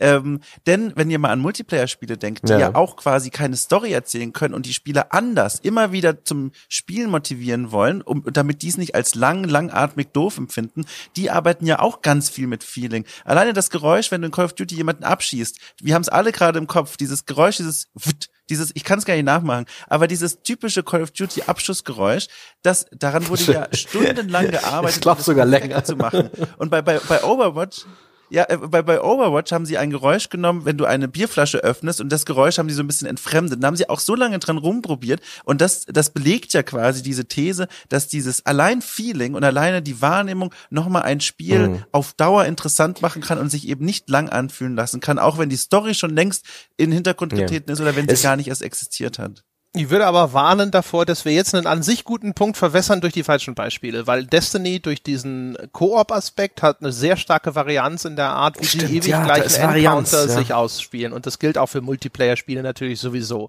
Eine Call-of-Duty-Partie spielt immer auf der gleichen Karte mit der gleichen Anzahl Figuren, aber die haben dann so eine unterschiedliche Ausrüstung, die werden von Menschen gesteuert, das heißt, da ist diese ganze Dynamik drin, die dann eben auch dazu führt, dass deine Lernkurve eben nicht so abflacht, wie das bei einem klassisch orangierten Assassin's Creed ist. Und aber wie gesagt, ich glaube, das sind halt einfach jetzt nur Beispiele, wo man erheblichen Widerspruch erheben kann, woher die Langlebigkeit kommt, obwohl ich glaube, dass Dom einen guten Punkt gemacht hat, weil es gibt Spiele, die sind an sich sehr stumpf und sehr monoton, aber die sind in ihrer Inszenierung so cool. Das ist ja übrigens auch ein Punkt, den wir bei Last of Us gemacht haben. Die sind in dieser Inszenierung so cool auf irgendeine Art und Weise, dass man da sitzt und sagt so, ja, das, was ich da an Handlung ausführe, mag nicht wahnsinnig anspruchsvoll sein, aber meine Befriedigung kommt eben aus etwas anderem her, und das kann halt wirklich sowas sein wie auch einen Soundeffekt oder was auch immer. Irgendwas, das man so wie so einen Lieblingssong in Endlosschleife hören kann, ohne dass es einem zu blöd wird. Ja, Finisher-Moves sind da klassisch, finde ich. Das ist ein schönes Beispiel. Gibt es in so vielen Spielen und das wird nicht langweilig, die auszuführen. ähm, das bringt uns vielleicht zu einem Punkt, den du im Vorfeld aufgemacht hast. Wir haben uns vorher schon ein paar Fragen hin und her geschickt. Wie wär's denn, wenn wir jetzt zu dem Beispiel gehen, wer zu Spielen, die lang sind und das ist gut so? Von den Vorteilen von langer Spielzeit, von äh, von Dingen, die vielleicht nur mit langen Spielen erreichbar sind. Ähm, André, du hast vor einer ganzen Weile oder ist vielleicht immer noch ähm, dieses Divinity Original Sin zwei vor dir ähm, als so eine Art Dauerbrenner, den du einfach nur für dich, für deinen eigenen Spaß spielst. Und das Spiel ist unfassbar lang. Ich habe versucht, da mal reinzusteigen. Wir haben es nämlich auf unserem Arbeitsaccount. Und ich war so gegen zu Corona-Zeiten durchaus so bereit, mich ähm, mal äh, so was, auf sowas Komplexes einzulassen. Aber selbst äh, mir war das zu viel von allem. Ähm, du hast dich da durchgearbeitet und wahrscheinlich schon viele, viele Dutzende Stunden investiert und ist es ein Beispiel von einem Spiel, dem seine Länge gut steht? Ja, ich bin jetzt bei, glaube ich, hundertzwanzig Stunden bald oder so. Großer Gott! Aber ich stehe jetzt auch, stehe jetzt tatsächlich kurz vor dem Ende. Das Interessante dabei war tatsächlich, dass ich überlegt habe, jetzt anlässlich dieses Themas, dass eine lange Spielzeit in sich auch Effekte haben kann, positive wie negative, die eben in einer kürzeren Spielzeit vielleicht, vielleicht nicht so erreichbar sind. Nämlich zum Beispiel gerade, wenn man eben solche Spiele wie einen Divinity nimmt, ne, also diese ganzen Rollenspiele, die häufig ja irgendeine Art von epischer Abenteuergeschichte erzählen wollen. Und da geht's dann eben darum, dass du halt eine weite Strecke zurücklegst oder sonst irgendwas. Ähm, ich habe auch vor kurzem, das ist noch nicht ausgestrahlt, wenn das hier läuft, aber ich habe einen äh, Podcast aufgenommen mit dem Andreas Suika, der damals das Spiel The Longest Journey gemacht hat. Ein Spiel, das jetzt äh, sowohl in der Kritik als auch bei den Spielern sehr gemischte Gefühle hervorgerufen hat. Und bei dem geht's auch einfach vor allem darum, du bist mit deinem Raumschiff ganz weit weg von der Erde gestrandet, so ein bisschen wie bei Star Trek Voyager und musst jetzt wieder zurückkehren. Es geht also immer um die Überwindung einer ganz langen Distanz. Und dann habe ich mir überlegt, so gerade wenn sowas als erzählerisches Mittel vorkommt, wenn dann so ein Spiel in fünf Stunden vorbei ist, dann wird das nicht die gleiche Wirkung haben. Wir sehen im Film, also wenn wir uns sowas wie Herr der Ringe oder so anschauen, dass auch eine sehr epische Geschichte in zumindest jetzt, keine Ahnung, alle Special Editions zusammengenommen, neun bis zwölf Stunden ausreichend auserzählt sein kann und das dann, dann auch sehr episch wirkt, ja, aber das ist dann eben die reine Erzähldauer, da sind keine interaktiven Sequenzen mit dabei und so weiter und so fort. Und insofern habe ich so das Gefühl, so ich glaube, wenn man halt am Ende von so einem hundert-Stunden-Ding steht dann und dann zurückblickt auf diese Spielzeit, das Gefühl, das sich da einstellt, ist zu einem gewissen Grade zumindest nicht imitierbar in einer kürzeren oder erheblich kürzeren Spielzeit. Du hast halt wirklich das Gefühl, das war jetzt eine epische, in, im Sinne von langwährende Reise. Also auch so ein bisschen dieses, das beschwerliche Vorankommen wird sozusagen auch nochmal unterstützt dadurch. Und im Falle von Divinity ist es auch so, das habe ich ja immer hauptsächlich nachts nebenbei immer so ein paar Stunden gespielt, entgegen meiner sonstigen Angewohnheiten. Ähm, weil es halt illusorisch war, jetzt zu sagen, ich setze mich hin und spiele das Divinity mal durch, weil hätte ich zwei, drei Wochen nichts anderes mehr gemacht und dann wären ganz, ganz wenige, wenige Podcasts nur erschienen. Und dadurch hat mich das jetzt über Monate in meinem Leben immer weiter begleitet. Und das ist tatsächlich, glaube ich, ein sehr starkes Feature, dass auf einmal über einen ganz langen Zeitraum in deinem Leben dieses Spiel eine Konstante bildet. Immer, wenn ich abends schlafen gehe, spiele ich ein paar Stunden Divinity, jetzt vielleicht hier und da auch mal ein paar Ausnahmen. Ne? In der Zeit, wo ich Last of Us gespielt habe, lag es mal nebendran. Aber ähm, das fand ich schon ganz interessant, dass die Zeit, der Raum, den ein Spiel einnimmt in deinem Leben, auch abfärbt auf die Erfahrung mit dem Spiel an sich. Sehr, und es geht auch in die andere Richtung übrigens, wenn man dann lange sich in einer Spielwelt aufgehalten hat und dort immer wieder verschiedene Dinge erlebt und Geschichten schreibt, selbst auch mit der eigenen Figur.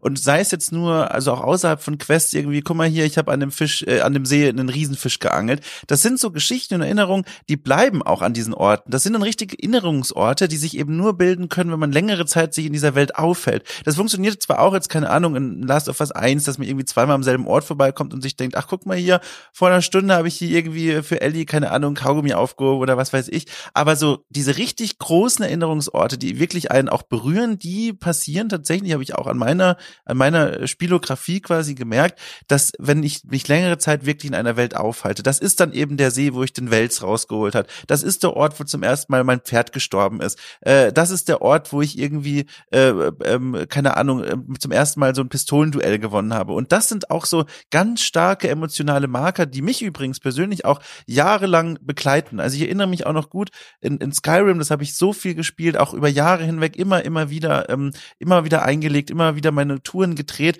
Da habe ich zuletzt ähm, äh, mit meinem Vater ähm, dann Sterne angeguckt. Das waren so eine der letzten Sachen, die wir gemeinsam gemacht haben. Da saßen wir dann irgendwie gemeinsam in Skyrim quasi unterm Himmelsrand, äh, wortwörtlich, und haben uns die Sterne angeguckt. Und das ist so ein Ort, wo wir das gemacht haben, der ist jetzt damit aufgeladen. Und das funktioniert nur, weil ich vorher diesen Ort gut kannte, weil ich ihn zu dem Zeitpunkt gezielt aufgesucht habe und weil ich später wieder an diesen Ort zurückkehren kann. Und das ist eben auch, wie du beschrieben hast, so eine ganz, ganz starke Komponente, die solche Spiele hm. über Dauer entfalten. Ja, man investiert Zeit da rein, fast schon wie in so eine Art ähm Sparbrief, ja. Man, man investiert regelmäßig seine, wie, wie die monatlichen Kontoabbuchungen, regelmäßig seine Zeit und bekommt dann, je länger man das tut, ähm, einen größeren Return of Investment.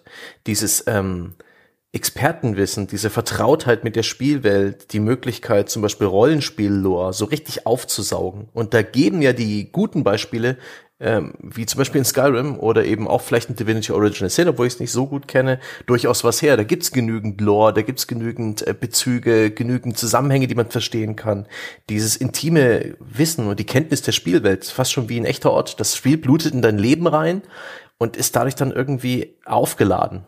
Es hat, es ist, hat einen höheren Wert als ein, irgendein beliebiges Spiel, das man in, in zehn Stunden durchspielt. Das ist schon witzig. Ja, also ich würde vor allem auch nochmal diese Vertrautheit, da habe ich tatsächlich jetzt drüber nachgedacht, meine Mutter hatte Geburtstag und ich bin dann nach, nach Hause gefahren und äh, dann kam ich witzigerweise nochmal auf den Gedanken mit dieser Vertrautheit von Umgebung im Sinne von so Heimat. Also Heimat ist ja im Grunde genommen häufig einfach ein Ort, mit dem du erstens intim vertraut bist, weil du dort sehr viel Zeit verbracht hast. Du bist da zum Beispiel aufgewachsen, jetzt wie im Falle von Künzell. Das ist äh, der Ort, in dem meine Eltern äh, gelebt haben oder leben immer noch, also im Falle meiner Mutter. Und ähm, zum Zweiten äh, Erinnerungen, ne? Erlebnisse, Dinge, die du mit diesem Ort verknüpfst, weil du da eben diese ganze Zeit verbracht hast. Und ich glaube, das bildet sich halt erstens nur über eine bestimmte Spielzeit aus und zum Zweiten vor allem dann in den Spielen, in denen auch eine Rückkehr an Orte möglich ist. Ganz viele Spiele haben ja so einen Vorwärtsdrang. Die pushen dich quasi so ein bisschen durch eine Spielwelt durch. Jetzt mal außerhalb von Open Worlds oder sowas gedacht, ne? Aber die, du, da hast du gar nicht so sehr die Möglichkeit, irgendeinen Ort wirklich zu beheimaten, ja. Aber umgekehrt in diesen anderen Spielen, in denen das möglich ist und die dann eine lange Spielzeit haben, dann stellen sich genau diese Dinge ein. Dann hat, ist genau das, was Dom auch schon gesagt hat. Auf einmal gibt es tatsächlich eigene Erinnerungen in dieser Spielwelt. Ansonsten gibt's nämlich meistens nur die Lore. Die Lore ist die Erinnerung der Spielwelt, die dir von den Autoren schon vorgegeben wird. Aber auf einmal hast du deine eigene Geschichte dort. Dort habe ich meinen ersten großen Fisch gefangen. Da, das da hinten, das war das, wo ich den Typen erschlagen habe. Ach, das war damals noch schwer und heutzutage würde ich den einfach so umhusten und so weiter und so fort. Und die Vertrautheit mit dem Ort, also die mühelose Orientierung in der Spielwelt, du kennst jede Ecke, du weißt auch exakt, welchen Weg du nehmen musst, um irgendwo hinzukommen. Auch das trägt, finde ich, zu dieser Verheimatung einer Spielwelt bei.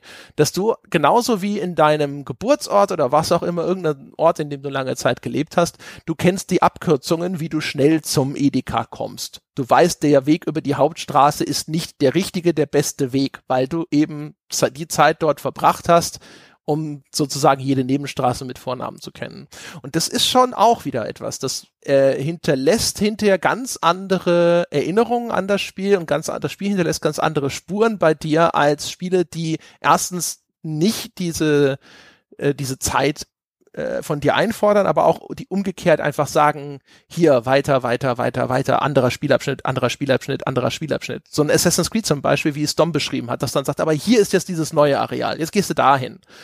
Ich glaube, für, für diese Art von Eindruck und Gefühl ist es tatsächlich häufig ganz hilfreich, äh, wenn diese dieses Konzept von irgendwelchen Hubs oder sowas existiert, ne? Orte, an die du automatisch auch immer mal wieder zurückkehrst. Ich vermute, die, das habe ich selber natürlich nicht jetzt in dem Maße gespielt jemals, aber ich vermute, so ein World of Warcraft-Spieler, wenn er zurückkehrt nach Stormwind oder sowas, der wird so ein Erlebnis haben. Mir ging es, als ich EverQuest zwei lange gespielt habe, so mit Freeport. Ich kannte jede Scheißstraße in Freeport. Ich wusste mhm. auch, wie ich schnell irgendwo hinkomme. Ich wusste ganz genau, wo welcher Händler ist und bei welchem Händler man am besten auch hingeht und so weiter und so fort. Und das ist dann halt auch, das ist wirklich so ein leichtes, eine Annäherung an ein Heimatgefühl im Spiel.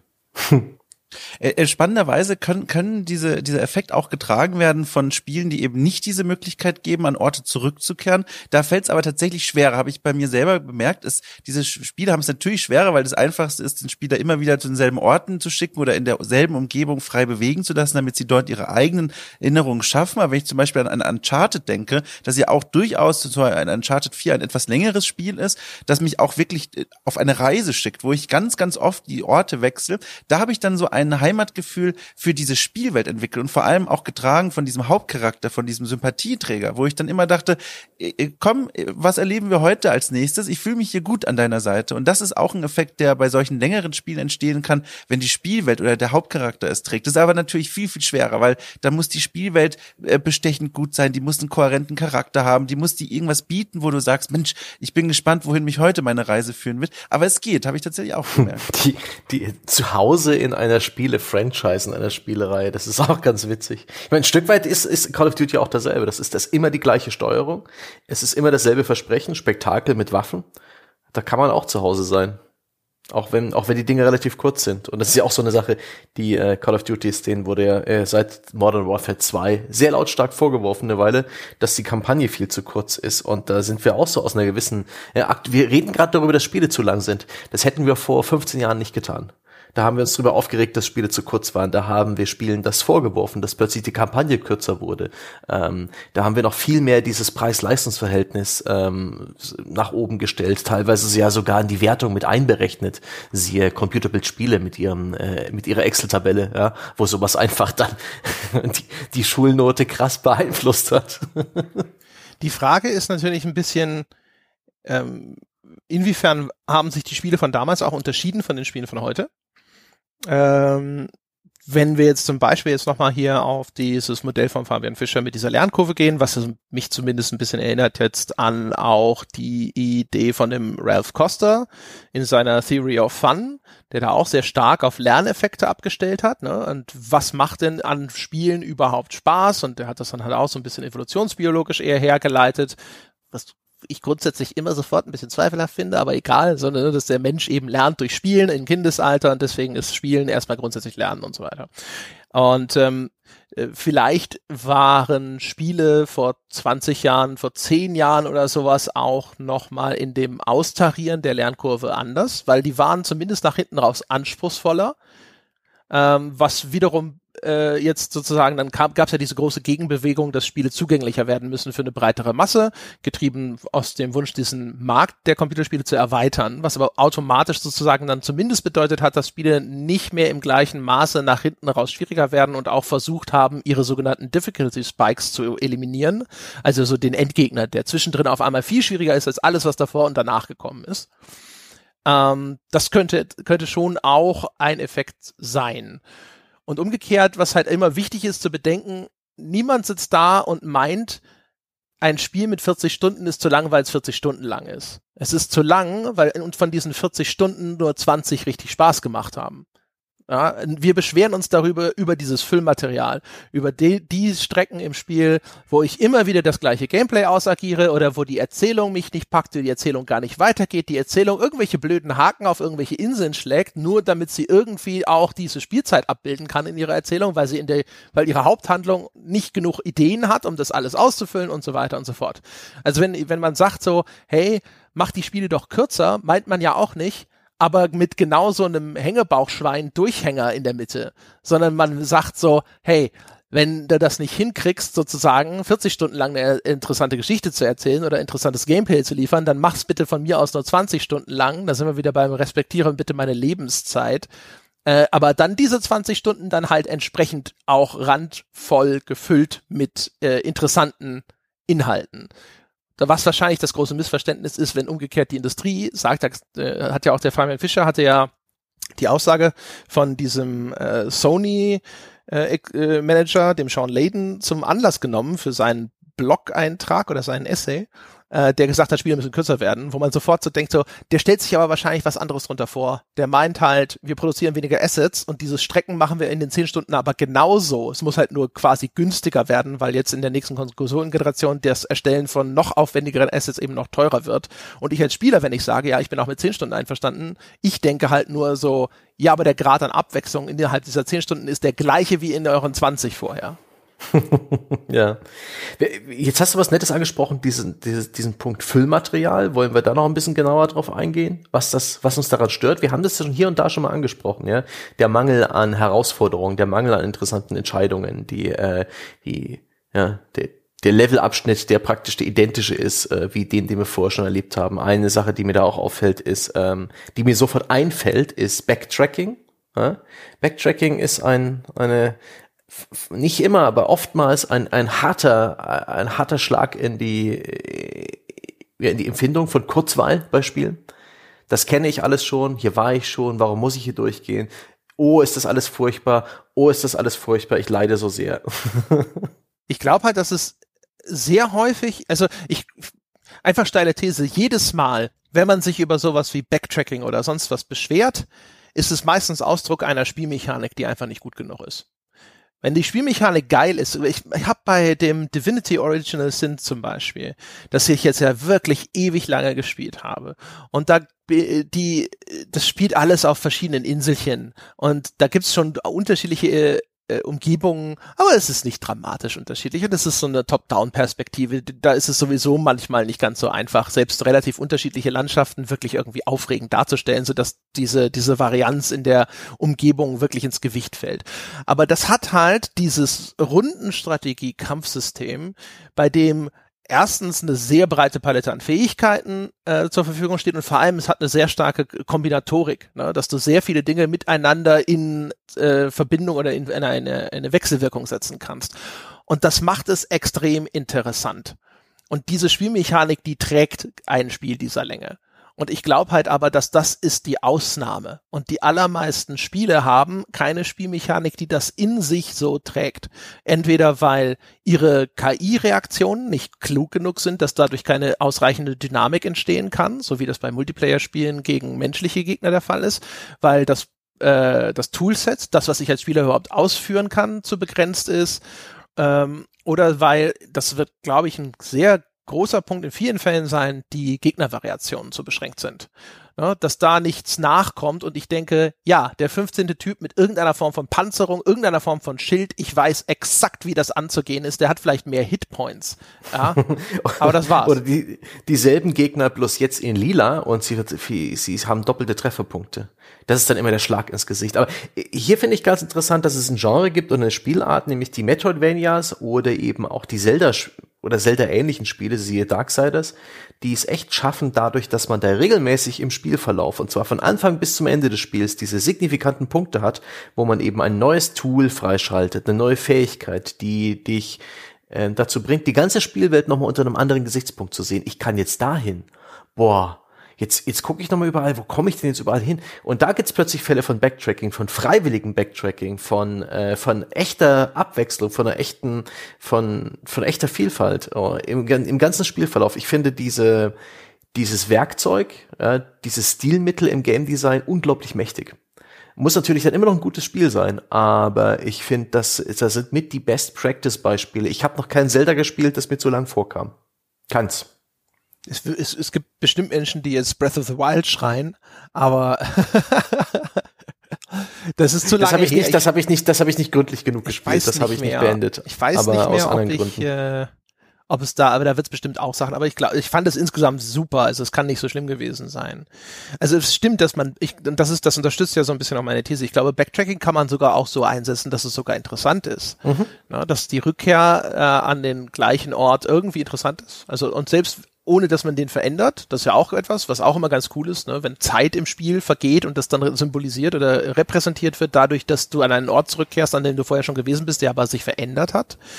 Ähm, aber grundsätzlich kann man das gewinnbringend einsetzen. Und ich glaube, das große Problem ist halt echt immer auf Spielmechanik, weil der typische Ansatz, um eine Spielmechanik über einen längeren Zeitraum irgendwie interessant zu halten, geht meistens in die Richtung einer Perfektion meiner, äh, meiner eigenen Ausführung. Heißt, mhm. es werden die, äh, die Fehlertoleranz geht runter. Das bedeutet, also Gegner machen mehr Schaden. Ich bin schon bei drei Treffern tot. Das ist ja eigentlich der spielmechanische Ausdruck für eine reduzierte Fehlertoleranz. Ich darf mich jetzt nur noch dreimal treffen lassen und vorher fünfmal. Ich darf also, muss also jetzt sozusagen weniger Fehler machen. Oder aber auch umgekehrt, ähm, dass äh, die, die Dauer, in der, über die ich diesen Fokus, also die erfolgreiche Ausführung der Spielmechanik aufrechterhalten muss, wird verlängert. Das ist dann das äh, Beispiel, der Gegner hat mehr Panzerung. Jetzt dauert der Kampf auf einmal von mir aus neunzig Sekunden statt sechzig Sekunden und ich muss also über einen längeren Zeitraum kon- konzentriert und im Rahmen der gestellten Aufgabe so fehlerfrei bleiben, dass ich halt innerhalb dieser neunzig Sekunden nicht irgendwie besiegt werde. Und das sind eigentlich diese typischen Mechanismen. Aber was eigentlich viel interessanter ist und viel spannender ist, ist eben die Einführung eines neuen Gegnertypus, der wiederum erstmal das Entwickeln neuer Lösungsstrategien erfordert und dann kann ich dort wieder äh, hingehen und die dann verbessern. Und stattdessen werden halt eben Panzerung und Schaden hochgesetzt, was dazu führt, dass ich Sachen, die ich eh schon kann, nochmal zehn Prozent vielleicht effektiver ausführen mhm. muss als vorher. Und das ist halt nicht im gleichen Maße interessant. Ja, Wiederholung ist immer schwierig. Also d- wenn man wenn man Dinge wiederholt und nur leicht variiert, ist, ich glaube, das ist sehr einfach in Sachen Game Design, dass man halt praktisch, jetzt hier kommt dieselbe Gegnergruppe, bloß diesmal ist ein Granatentyp dabei. Jetzt kommt dieselbe Gegnergruppe, aber halt doppelt so groß. Das ist einfach zu designen, aber ich glaube, da ist die Mustererkennung in uns stark genug, dass wir da schnell ja das Muster erkennen und uns eben ein bisschen langweilen. Ich habe da schrecklich äh, gelitten in Final Fantasy sieben Remake, ein Spiel, das tatsächlich hart Füllmaterial benutzt, auch wirklich Füllmaterial im eigentlichen Sinne. Ähm, das sind ähm, Levelabschnitte, die sich einfach wieder und wieder wiederholen, um Zeit zu schinden. Derselbe Korridor, ähm, fünfmal hintereinander, mit nahezu identischen Aufgaben, wo es den Schalter zu drücken gibt. Ähm, ein, ein Bosskampf, in dessen Vorbereitung mehr oder weniger man äh, praktisch in in der Fabrik sozusagen ähm, diesen diesen Roboter, gegen den man kämpft, sabotiert, und das hört nicht auf. Es ist immer wieder derselbe dasselbe Treppenhaus, äh, ein, ein ein nahezu identischer Kontrollraum, in dem man Gegner besiegt und an Computern rumdrückt. Es ist entsetzlich. Es ist wirklich krass. Sobald weil es so so offensichtlich ist, so erkennbar. Ich sehe, dass das derselbe Raum ist. Ich sehe, das hast du gecopy und gepastet. Steuerung C, Steuerung V und danach hast du mit der Maus vielleicht hier nochmal hingeklickt und da was hingezogen. Fuck. Und das ist unglaublich demotivierend, wenn, wenn ich das Muster zu schnell erkenne.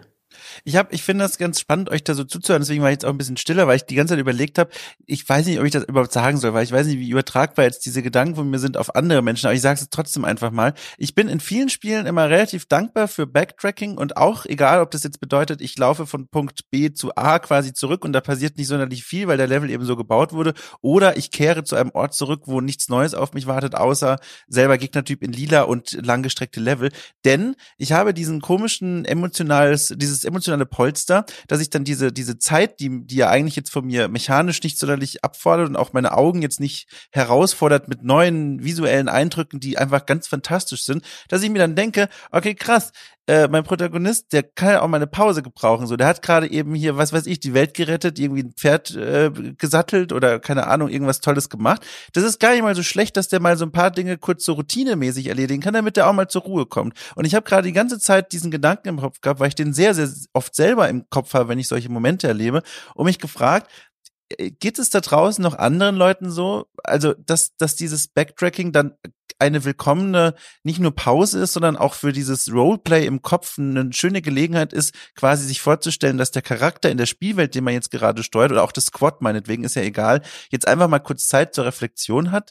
Das ist irgendwie so, ich fühle mich, wenn ich das so erzähle, wie irgendwie Mensch vom anderen Stern, aber ist das so abwegig? Also ich ich finde unter diesem Gesichtspunkt Backtracking immer dann sehr angenehm. Boah, das ich, ich für mich, ich würde erstmal sagen, kommt das extrem auf das Spiel an. Wenn das Spiel solche Akzente setzt ähm, und dir vielleicht auch hier und da in ein ja. paar Nischen die Möglichkeit gibt, genau das zu tun. Hier mal ein Minispiel, da einfach mal eine nette Animation, wie der Charakter Lebensmittel isst. Ja, das ist das Braten von äh, von mhm. einem, so einem Schinken bei ähm, Monster Hunter. Das ist jetzt das falsche Genre, aber sowas in der Art. Eine nette, eine nette zehn-Sekunden-Einheit von irgendwie Idylle und Ruhe, dann ja, aber wenn das einfach ein Spiel ist, das, das an der Stelle jetzt auch das Tempo nicht, das Tempo schon runter macht, aber das halt ernst bleibt, das, äh, das vom, vom Missionsverlauf und so weiter. Also sowas wie Gears of War.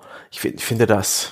Ja, das ist eine Pause im Kampf, wenn die Leute da dann halt nichts, mhm. ohne irgendwas zu tun, äh, nochmal äh, durch das Gebiet zurücklaufen, das sie gerade zusammengeschossen haben. Aber ähm, nee, nee, ich ich ich bin da nicht ganz bei dir. Du bist ein, du bist generell, äh, du hast eine große Kapazität, ähm, Spielen Dinge zu verzeihen, Dom. Ja, es, es gibt einen Grund, warum ich jetzt nicht hauptberuflich Spiele äh, äh, rezensiere, weil ich gemerkt habe, ich kann, also ich mache das sehr gerne und dann erzähle ich auch von meinen Eindrücken und dann kann ich das auch begründen und all das. Aber ich habe gemerkt, dass oft dann Leute sagen, es ist ja einfach wahnsinnig, mhm. also dass er das so empfindet und selbst wenn ich es begründen kann. Äh, äh, deswegen hab, saß ich jetzt hier und habe überlegt, so soll ich jetzt damit rausrücken, dass ich Backtracking oft sehr angenehm finde, aber jetzt habe ich es gemacht. Ja, ja, Moment mal. Also ich, ich, ich bin dir sehr dankbar für diesen Einwurf, weil er mich vor einem Fehler bewahrt, den ich sonst immer gerne mache, dass ich nämlich denke, bestimmte Dinge sind ja implizit ähm, ein Konsens. Äh, die muss ich nicht extra erwähnen, weil alle wissen, dass das ja natürlich klar ist. Und das wäre so ein Fall, weil bei den Ausführungen natürlich zumindest für mich im Hinterkopf immer klar ist, die Menge macht das Gift. Ein einziges Mal Backtracking ist kein Problem. Es kommt immer darauf an, erstens, wie ist es umgesetzt und in welcher Häufigkeit wird es eingesetzt. Und zum anderen auch ein Spiel, das immer nur die Schrauben fester stellt, ist vielleicht auch mal interessant, aber bestimmt nicht im Mittel der Königsweg, sondern du willst in einem Spiel natürlich genauso wie auch in der Dramaturgie einer Erzählung ein gewisses An- und Abschwellen von Intensität. Das finde ich bei mir persönlich immer besonders gut zu beobachten bei den Spielen, die vielleicht besonders harsche Anforderungen stellen, sowas wie ein The Surge. Wenn bei einem The Surge zwischendrin einfach mal eine kleine, kleine Gruppe von sehr einfachen Gegnern wartet, ist es ein, ach, ein Glück. Hier weiß ich, was zu tun ist. Ich weiß, das ist kein Problem. Hier wird jetzt meine Gesundheitsleiste nicht über Gebühr beansprucht.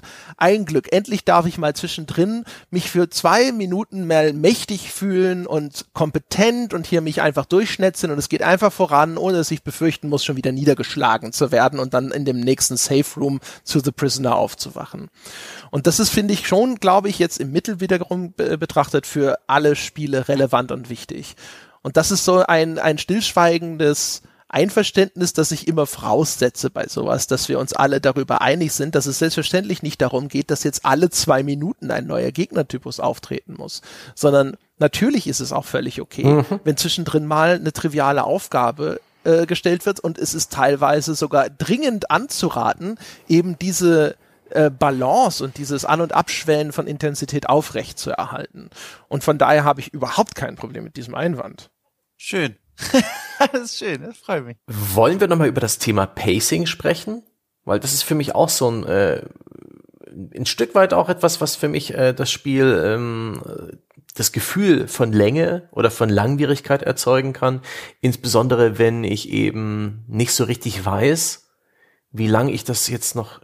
Wie lange muss ich jetzt noch spielen, bis zu einem guten Punkt aufzuhören? Das ist interessant, weil ich bin, Anne, du hast ja vorhin gesagt, du bist jemand, der spielt nicht so gern, der spielt gerne mal den kompletten Tag. Du kannst dich hinsetzen, ja, und so ein Spiel mal so richtig schön no-lifen, ja, kurz mal Pause drücken und aufs Klo zu gehen und irgendwas Ungesundes in den Körper reinzufüllen und weiter geht's. Das fällt mir schwer. Ich habe ungefähr so eine drei, vier Stunden Toleranz, dann muss ich irgendwie mal einen härteren Bruch machen, das Spiel ausschalten, irgendwas anderes machen. Ich kann am selben Tag schon noch mal zurückkehren, aber ähm, das ist so meine Spieleinheit. Und diese ähm, ja, diese Mindesteinheit, mit, die man dem Spiel widmen muss, um überhaupt Spaß zu haben, finde ich auch ganz interessant. Es gibt Spiele, die kann man, ähm, selbst lineare Spiele, ähm, die kann man eine halbe Stunde spielen und man ist weitergekommen. Und man hat seinen Spaß gehabt. Und es gibt lineare Spiele. Ich denke gerade sowas wie das Divinity Original Sin. Da musst du schon eher mindestens zwei Stunden investieren, um überhaupt äh, das Gefühl zu haben, was geschafft zu haben und in den Flow gekommen zu sein und ähm, ja, Fortschritt zu erleben. in, in die wenigstens zweieinhalb Stunden spielen, da bist du ja gerade mal irgendwie zwei Bildschirme weit gelaufen. Das finde ich ganz interessant. Und vor allen Dingen das Gefühl dafür, wann ein guter Punkt ist, jetzt das Spiel zu unterbrechen, ja. Bei kapitelbasierten Spielen, Storyspielen super einfach. Man spielt dann einfach, bis das Kapitel besch- geschafft ist oder so ganz klar Level strukturierte. Den Level spiele ich noch, das Autorennen spiele ich noch, dann mache ich eine Pause. Bei The Last of Us zwei habe ich mich teilweise echt schwer getan, so für mich den Punkt zu finden, wo, wann ist es jetzt gut, jetzt mal den, den Controller wegzulegen. Es, es, das Spiel hat eine, von der Story her eine hohe Dringlichkeit, vom Gameplay her dann eben, aber eben doch immer wieder, ähm, Umleitungen, ja. Nein, jetzt geht's nicht dahin, wo du, wo die Spiel, wo der Spielcharakter hin wollte. Oh, jetzt passiert hier noch was. Ah, ah, der Weg ist versperrt. Jetzt müssen wir was anderes finden. Das empfand ich als ein bisschen irritierend und frustrierend auch. Und das hat auch dazu beigetragen, dass mir das Spiel etwas zu lang vorkam. Ja, hm. wir haben schon eine eigene Folge zu Pacing okay. gemacht. Ich hoffe, dass das nicht zu redundant wird. Ähm, aber ähm, ich glaube, ich glaube, es ist echt lange her, dass wir die gemacht haben. Ich, also ich glaube, es erinnern sich hoffentlich, hoffentlich nicht einfach Leute da draußen besser an diese Folge als ich. Und ich glaube, wir haben das äh, zu, äh, bestimmte Punkte auch noch nicht äh, hier damals so besprochen. Ähm, was ich interessant finde und was ich glaube, was wir damals nicht dabei hatten, ist die, die das, was du angesprochen hast, nämlich auch so ein bisschen die Sitzungslänge.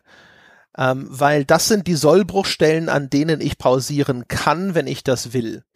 Und ähm, wenn diese einzelnen Gameplay-Einheiten, wenn die klein und kurz und kompakt sind, habe ich immer das Gefühl, dass das von Vorteil ist. Also so als Beispiel jetzt mal wieder auf, wenn man zur Veranschaulichung einfach nur, ne? Bei The Last of Us zwei oder auch bei The Last of Us eins, da kommt man in ein Areal, da stehen irgendwelche Gegner rum, seien das jetzt Zombies oder Soldaten.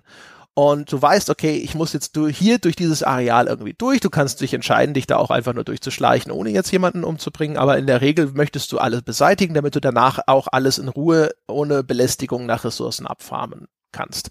Und diese Areale, die enthalten dann meistens irgendwie so, keine Ahnung, so fünf, sieben, acht, irgendwas Gegner. Und die sind relativ schnell auszuschalten. Das sind so zehn, fünfzehn Minuten Häppchen, äh, in denen kannst du das Areal äh, ausräumen, ne, alle ausschalten, dein Zeug einsammeln und weiterziehen. Und das fand ich schon von der Struktur her relativ gut gelöst. Das hat, finde ich, sehr gute, relativ äh, knackige Gameplay-Einheiten. Und ich habe so das Gefühl, das ist gut, weil umgekehrt, was sonst häufig, finde ich, passiert ist, du bist äh, in einem ähnlichen Areal, in einem anderen Spiel, das aber größer ist. Also klassischerweise, du hast einen neuen Level angefangen, einen neuen Level betreten und dann ist es eigentlich, ist die übliche Stelle, wo du sagst, jetzt höre ich auf, ist halt, wenn du diesen Level absolviert hast, ne? Also sofern du jetzt nicht direkt bei Beginn des Levels pausieren möchtest.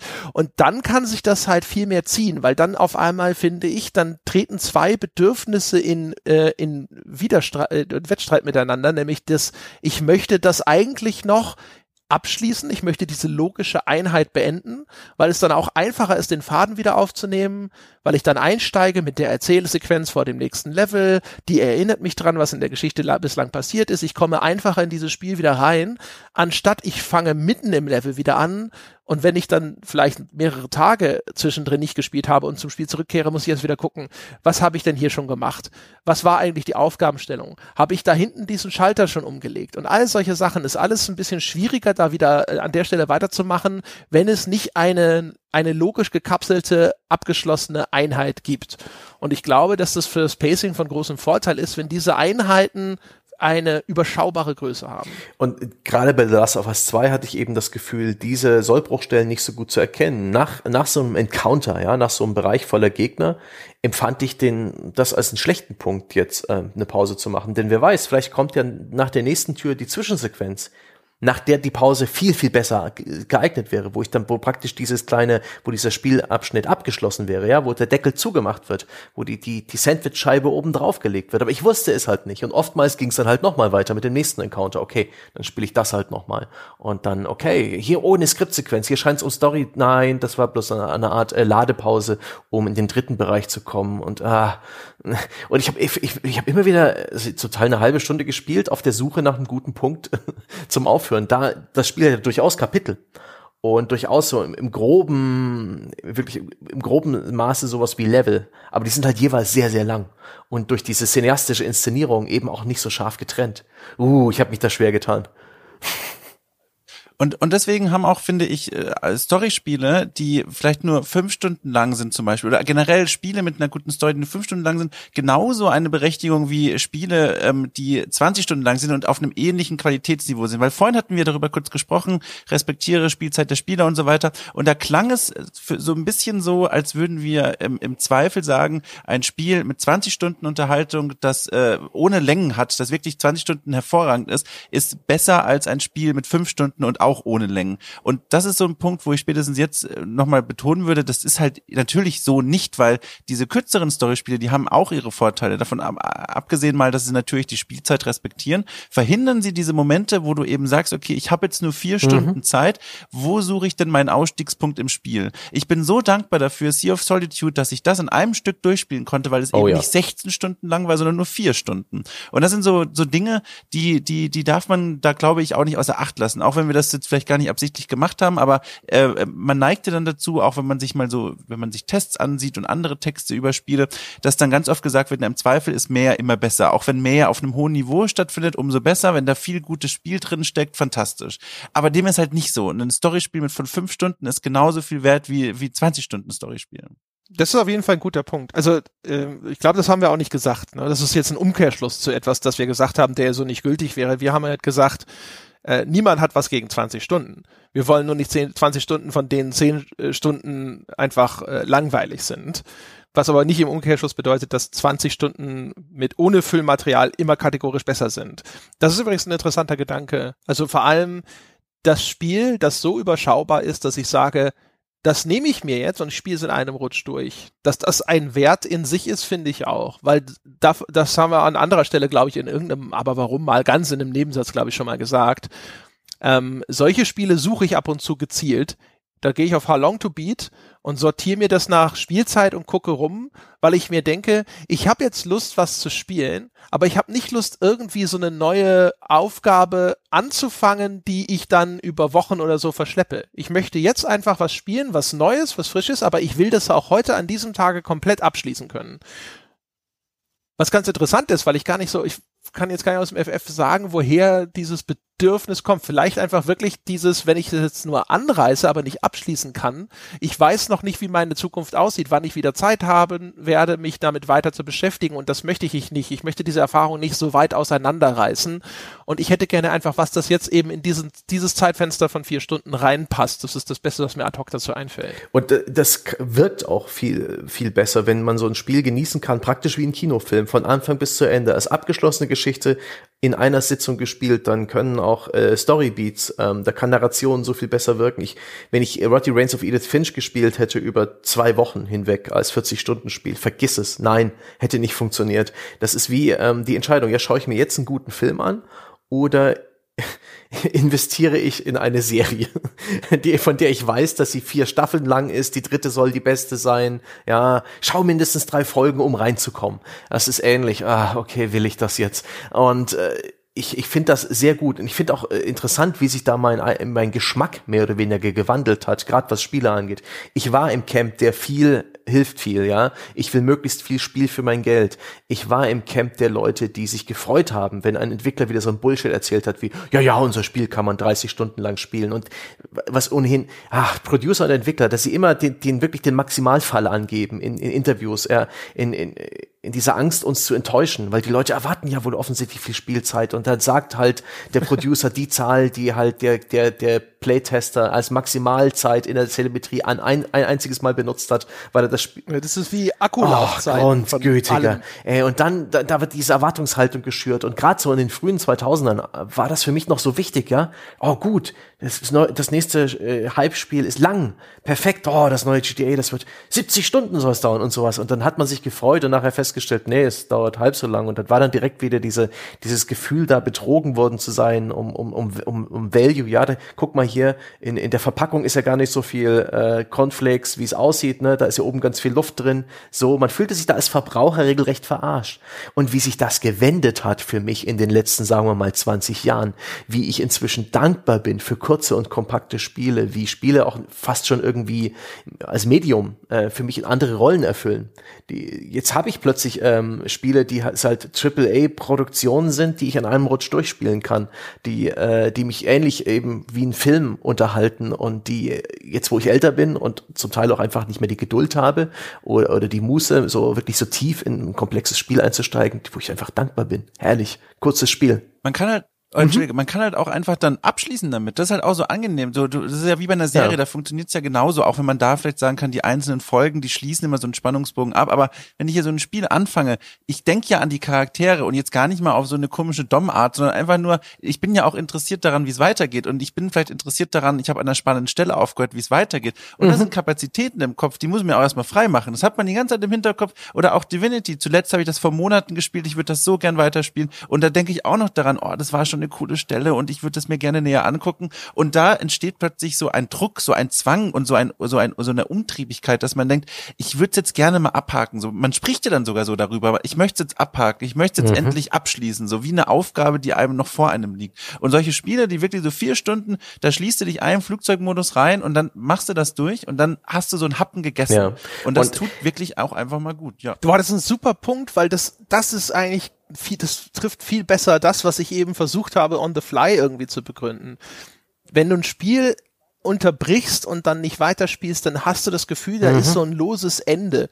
Da ist so eine, diese ja. unabgeschlossene Aufgabe, die irgendwo rumliegt. Ich habe das die ganze Zeit schon mit dem scheiß Blair Witch Spiel. Ich habe das, das Drecks Blair Witch von, von meinem geliebten Blooper-Team, ja, habe ich angefangen und ich habe das ungefähr so zur Hälfte gespielt. Ist auch nicht mal ein richtig langes Spiel. Ich glaube, es hat auch so fünfzig Stunden oder so. Und ähm, aber es war auch an einem Punkt, wo ich gedacht habe, so ja, jetzt bin ich genug durch den Wald gerannt. Ich habe gar nicht so ein großes Interesse, das weiterzuspielen. Aber es wurmt mich irgendwie, dass das Ding da so so so gut wie fertig durchgespielt rumliegt. Und es verhöhnt mich auch immer wieder, wenn ich diesen blöde Xbox-App starte, weil ich das aus dem Game Pass raus hatte. Dann ist es da noch und dann denke ich so, ah ja, du bist auch noch installiert. Ja, du liegst immer noch auf der Festplatte rum. Ach, ich lösche dich. Herrlich. Nicht. Ich hatte ich halt doch noch viel, viele Jahre lang äh, so äh, mehrere ja. halb gelesene Bücher bei mir neben dem Bett. So aufgeklappt, mitten in der Mitte so. Und ich habe äh, bei Spielen und bei Büchern und auch bei anderen Sachen inzwischen knallhart für mich entschieden. Und das ist eine wunderbar befreiende Lernerfahrung. Fuck it. Ja? Dann warst du nicht gut genug, mit denen komplett abzuschließen, sie zu vergessen, ja? äh, sie wegzuwerfen und, und nicht mehr dran zurückzudenken. Spiele, Serien, Bücher, ich kann inzwischen einfach abbrechen und nicht mehr zurückschauen. Es ist so ein gutes Gefühl. Ich wünscht, ihr kommt dahin. Ich habe übrigens, wo wir jetzt auch über kurze Spiele nachdenken und mhm. gerade diese diese Aufregung, die Editorials damals, die Leserbriefe, die wir bekommen haben bei der Play drei, wo die Leute halt auch gemeint haben, acht Stunden muss ein Spiel schon haben. Also ein Call of Duty muss acht Stunden lang sein und sowas. Wie, wie weit wir uns da entfernt haben. Ich habe mir überlegt, Spiele, gibt's ein Spiel, das zu kurz ist? Mal, mal die Gegen, die Gegenfrage zu, zu dem, worüber wir heute gesprochen haben. Spiele, wo er wirklich sagt, das ist zu kurz, ja. Das hätte länger sein müssen. Und mir, mir ist nach langem Überlegen eins eingefallen.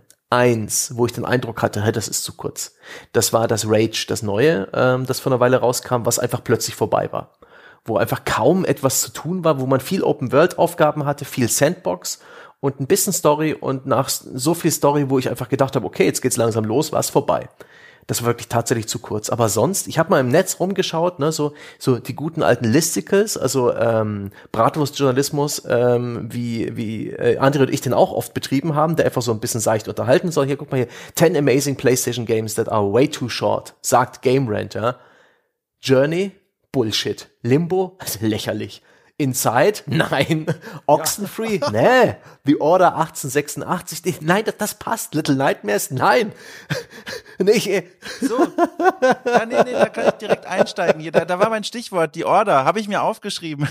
Das war das allererste Spiel, was mir eingefallen ist. The Order achtzehnhundertsechsundachtzig, wie der Titel korrekt ausgesprochen wird. Ähm, fantastisches Spiel, wer es nicht kennt. Es geht um hier Ritter der Tafelrunde, die in so einem komischen Steampunk-London Jagd auf böse Menschen und Werwölfe macht. Und das ist so ein richtig klassisches, klassisches Schlauch-Story-Spiel. Da wirst du richtig schön durchgetrieben, hast null Entscheidungsfreiheit, wohin du gehen möchtest. Die Ausrüstung, die Upgrades sind alles sehr überschaubar. Da merkst du richtig, die wollen eine Story erzählen und du wirst dann da so durchgeführt an der Leine. Ab und zu gibt's mal ein Spielbällchen quasi, aber im Großen und Ganzen wirst du da durch die Geisterbahn geführt. Und das war halt einfach toll.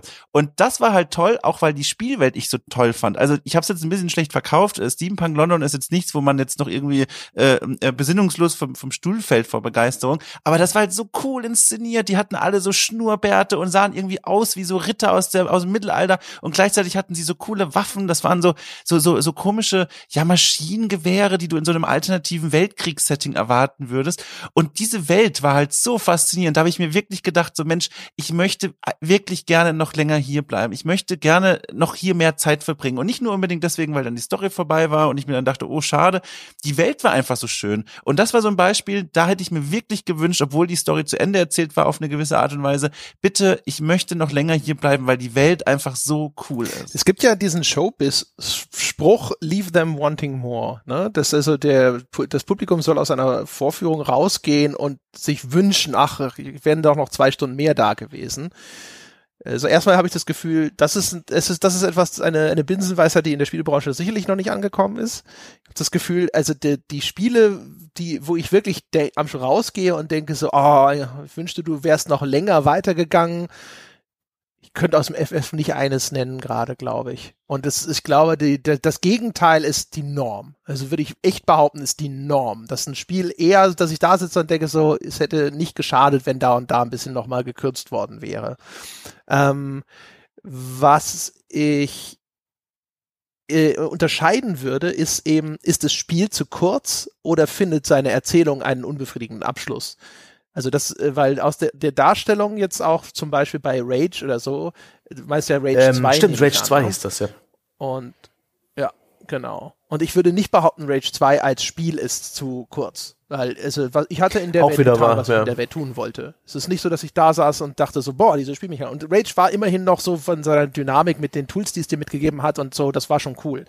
Aber das ist dann eher ein Problem von, diese Geschichten werden nicht zu einem vernünftigen Abschluss gebracht und dieser Abschluss ist dann in irgendeiner Form unbefriedigend, sei es, dass sie da schon irgendeinen D L C einkalkuliert haben, der vielleicht oder vielleicht auch nicht jemals erschienen ist, ja? Oder sei es, dass sie die einfach schlecht zu Ende erzählt haben. Das ist dann aber nicht unbedingt, glaube ich, der klassische Fil- ja. Fall von Spiel zu kurz, sondern scheiße erzählt. Oder schlechte Struktur, ja. Dann ziehe ich Rage, auch, Rage zwei auch zurück und habe ebenso wie du, André, kein einziges Beispiel eines Spiels, wo ich sage, ach oh Gott, mh, ah, ich wünschte, ich dürfte noch drei Stunden. Nope.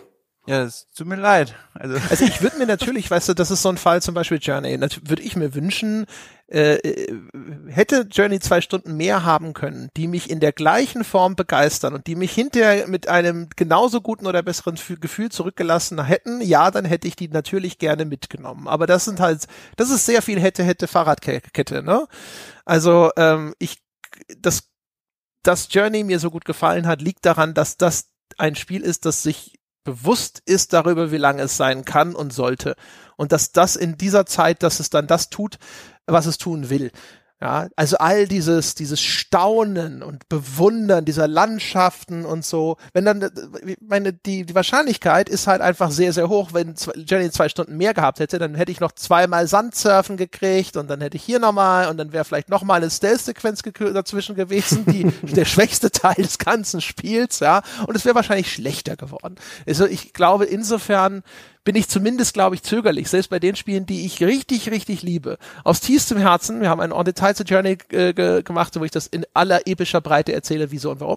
Ähm, aber selbst bei den Spielen bin ich, glaube ich, extrem vorsichtig, mir auch nur eine Stunde mehr zu wünschen, weil ich glaube, dass die mir deswegen auch so gut gefallen, weil sie ein Bewusstsein dafür haben, was so selten ist, ähm, was sollte ich jetzt noch einbringen und was nicht. Weißt du, so wie man eigentlich das immer als Drehbuchautor macht, wo du dir jedes Mal überlegen musst, ist dieser Satz notwendig? Ist diese Szene notwendig? Jede Seite Manuskript muss verfilmt werden, kostet Geld und am Ende ist das Pacing von den Dingen scheiße. Es muss einen Sinn haben. Charakterisiert das jemanden? Treibt das die Handlung voran? Legt das irgendwelche Grundlagen für die Welt oder für die Erzählung? Und wenn nicht, dann fliegt es halt raus. Und das ist tatsächlich etwas, das ist was, was Spiele eigentlich samt und sonders eher nicht können. Ja. Weil sie auch anders erstellt werden. Das, äh, da wird so viel iteriert. Da, und ich, ich glaube auch, die, die Spieleentwickler sind nach wie vor eher so in dieser, wie, wie, wie, ja wie Mutti so ein bisschen, wenn sie kocht, ne? Sie, die Kinder müssen ja satt werden. Da herrscht immer noch so diese Angst, Super, die ja. Angst, zu wenig auf den Teller zu tun, ja? Dass irgendjemand hungrig nach Hause geht, äh, äh, äh, das machen wir nicht. Und da hat vielleicht auch die Spielepresse viel zu lang äh, die falschen Akzente gesetzt. Mal eine meiner Verlegenheitsfragen immer in Interviews, wenn mir nichts eingefallen ist, war, hier, wie sieht's mit Wiederspielwert aus? Hm? Äh, was eine Arschlochfrage ist, die, die ich auch wirklich, also pff, die, können, die, können mir, die hätten mir alle sagen sollen, halt die Schnauze, ja. Du sollst das einmal spielen. Raus! Raus, ja. ja. Und diese diese Vermessung, die da Jahre, Jahrzehnte lang stattgefunden hat, ähm, die vielleicht auch die die die Spiele Schaffenden so in die Richtung getrieben hat, wo ich jetzt auch wirklich sage, nee, ähm, das war ein Fehler. Also ich war ich war Teil des Problems. Oh, Mann. Spiele haben halt dieses äh, Grundproblem, also gerade also zumindest die Triple A Spiele von dem Preispunkt, den sie irgendwie rechtfertigen müssen. Ne? Wenn du da sechzig Tacken aufrufst oder sowas, dann äh, musst du dafür halt im Gegenzug auch was liefern.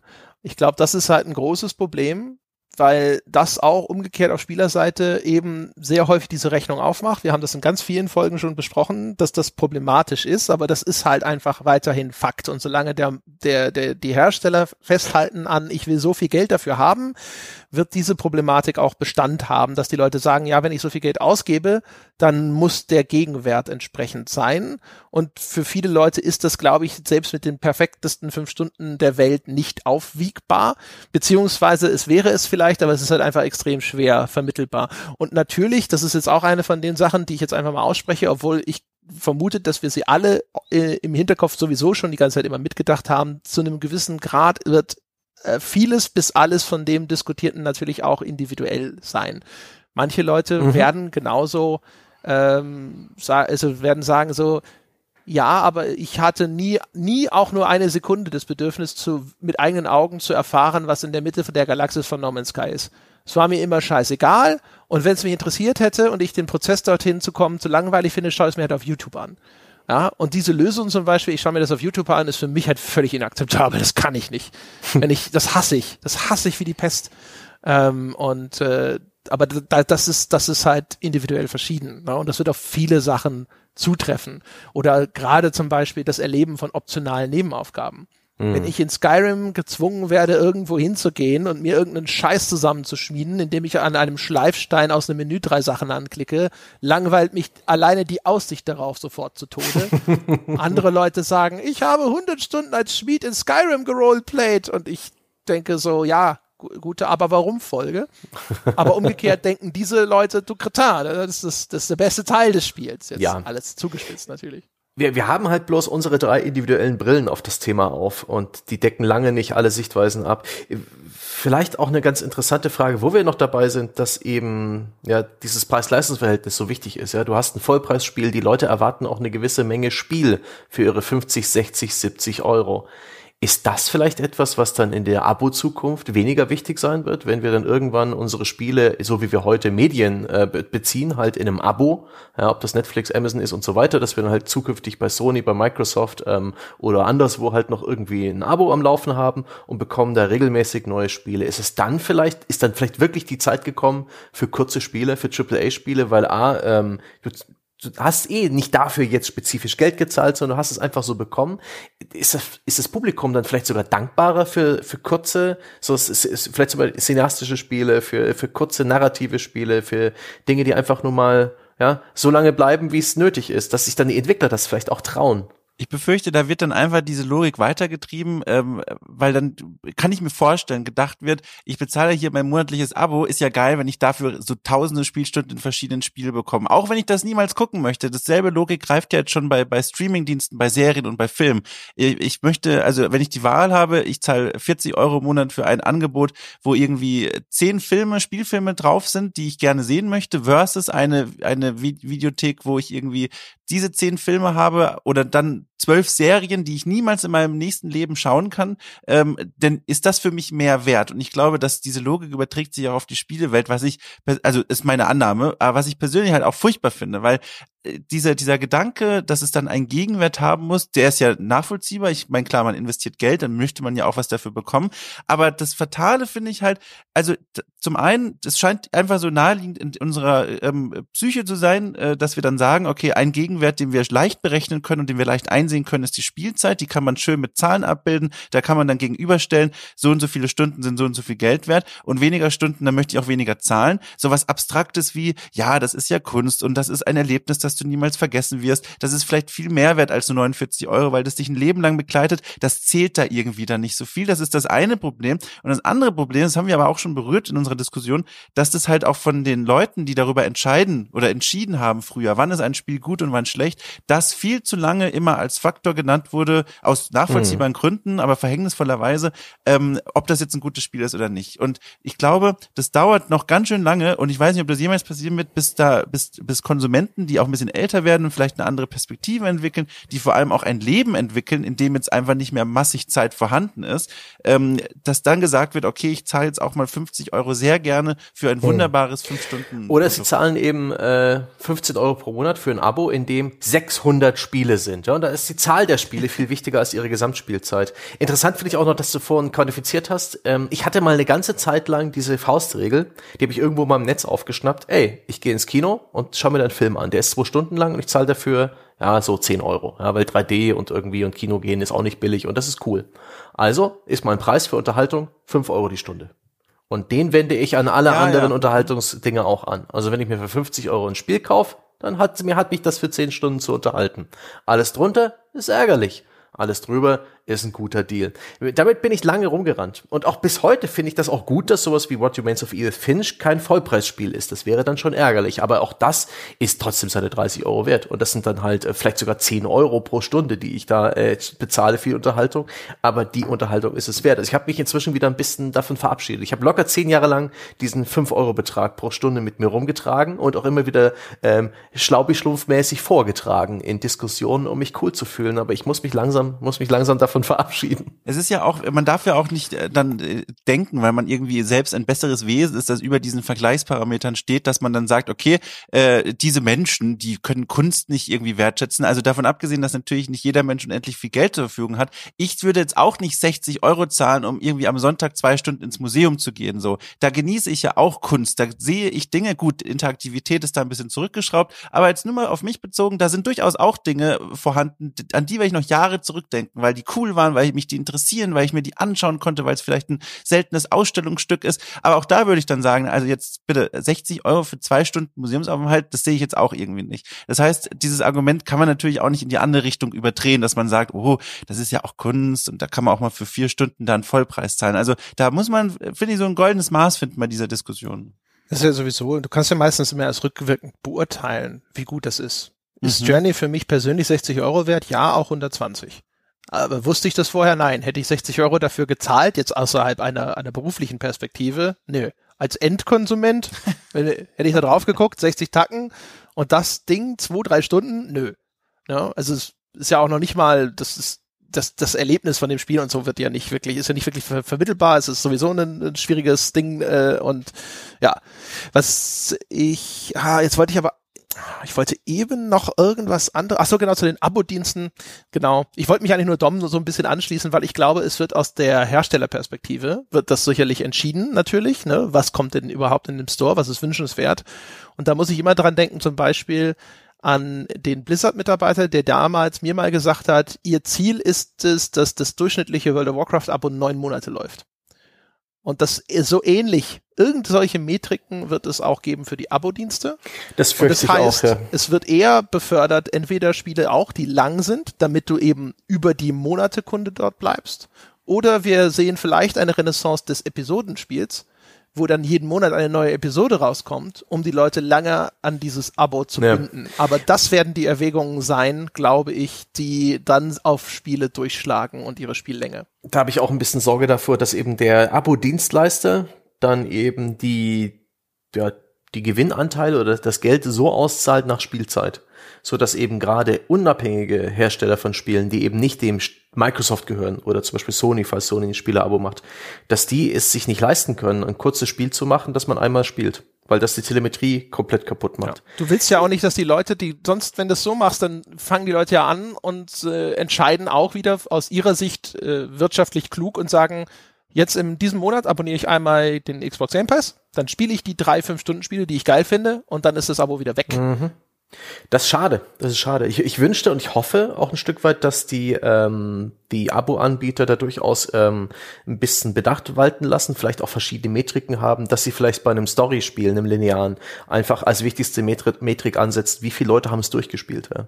Weil das ist, glaube ich, ein Indikator ist für eine hohe Qualität, und das ist dann vielleicht auch etwas, wo, wo man ein bisschen mehr Return äh, in Richtung der Entwickler ausschütten kann, und ich bin mir auch sicher, die Abo-Inhaber werden ein Stück weit, also die Abo-Dienstleister, die werden ein Stück weit darauf achten, dass es schon eine gute Mischung ist nach wie vor, aber ich befürchte eben doch, dass es sehr viel äh, As-a-Service-Game-Aspekte äh, geben wird in Zukunft, und, und mehr Multiplayer und mehr Koop und mehr Roguelike, weil die eben die Chance darauf haben, zu Dauerbrennern zu werden, was ich jetzt, ja, verdammt, ich will meine kurzen linearen Spiele. Ja, dann geh auf itch punkt io. Äh, mit mit hohen Produktionsvalues, ja, ich will mehr, ich ja, ja. will Blockbuster, kurze Blockbuster. Ach Mensch. Ja, genau. Den abendfüllenden Spielfilm, ja. Den, ja. Äh, den Marvel Avengers ja. der Videospiele. Ja. Ich hätte gern, dass man New York vor mir aufbaut und in die Luft sprengt mit Aliens in zwei Stunden. Ja. Aber was ich cool finde, wenn sich daraus dann ableitet, das führt jetzt ein bisschen vom Thema weg, aber einfach ein schöner Gedanke für mich persönlich, dass dann Leute, genau wie wir, die jetzt sagen, wir vermissen diese Art von Spielen, dann anfangen, endlich mal diesen Pile of Shame der letzten zwanzig Jahre abzuarbeiten. Weil das wäre ja cool. Plötzlich spielen wieder alle Leute die Spiele, die zwischen zweitausend und, und oder zwischen neunzehnhundertfünfundneunzig und zweitausendfünfzehn erschienen sind. Das wäre auch cool. Das, das würde mir auch gefallen. Nee. Ja.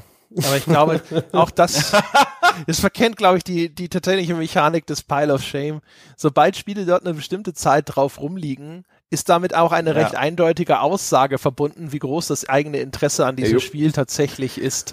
Und ja. die äh, potenzielle Spielerfahrung, die man da rausholen kann, die wird auch immer schlechter. Also das verschimmelt ein bisschen. Also starte mal ein Spiel mhm. von den frühen zweitausendern und sieh, wie, ob es überhaupt läuft auf deinem P C, und B, wie schlecht es läuft, wie hässlich es ist, wie absturzfreundlich es ist, ja, ja. Wie, ja. wie es selbstverständliche Optionen vermissen lässt. Es ist alles, es ist alles schrecklich. Der ich Pile of Shame. Ja, immer wenn ich, ich mache ja mit äh, Paul für das Altbier diese Klassiker aus dem Über- Morgenland-Reihe, also Paul Kautz. Und das sind ja alles Spiele, die um die Jahrtausendwende erschienen sind. Und also, das ist jedes Mal auch wieder eine Überraschung zu sehen, in wie vielen Bereichen sich die Branche auch durchaus zum Positiven verändert hat. Insbesondere zum Beispiel, was das D- Design von Benutzerinterfaces und Ähnlichem angeht. Also sehr viele von den Titeln, wenn man sie heute nochmal spielt, denkt man sich, um Gottes Willen, ja, ein Glück, ein Glück hat sich da was getan.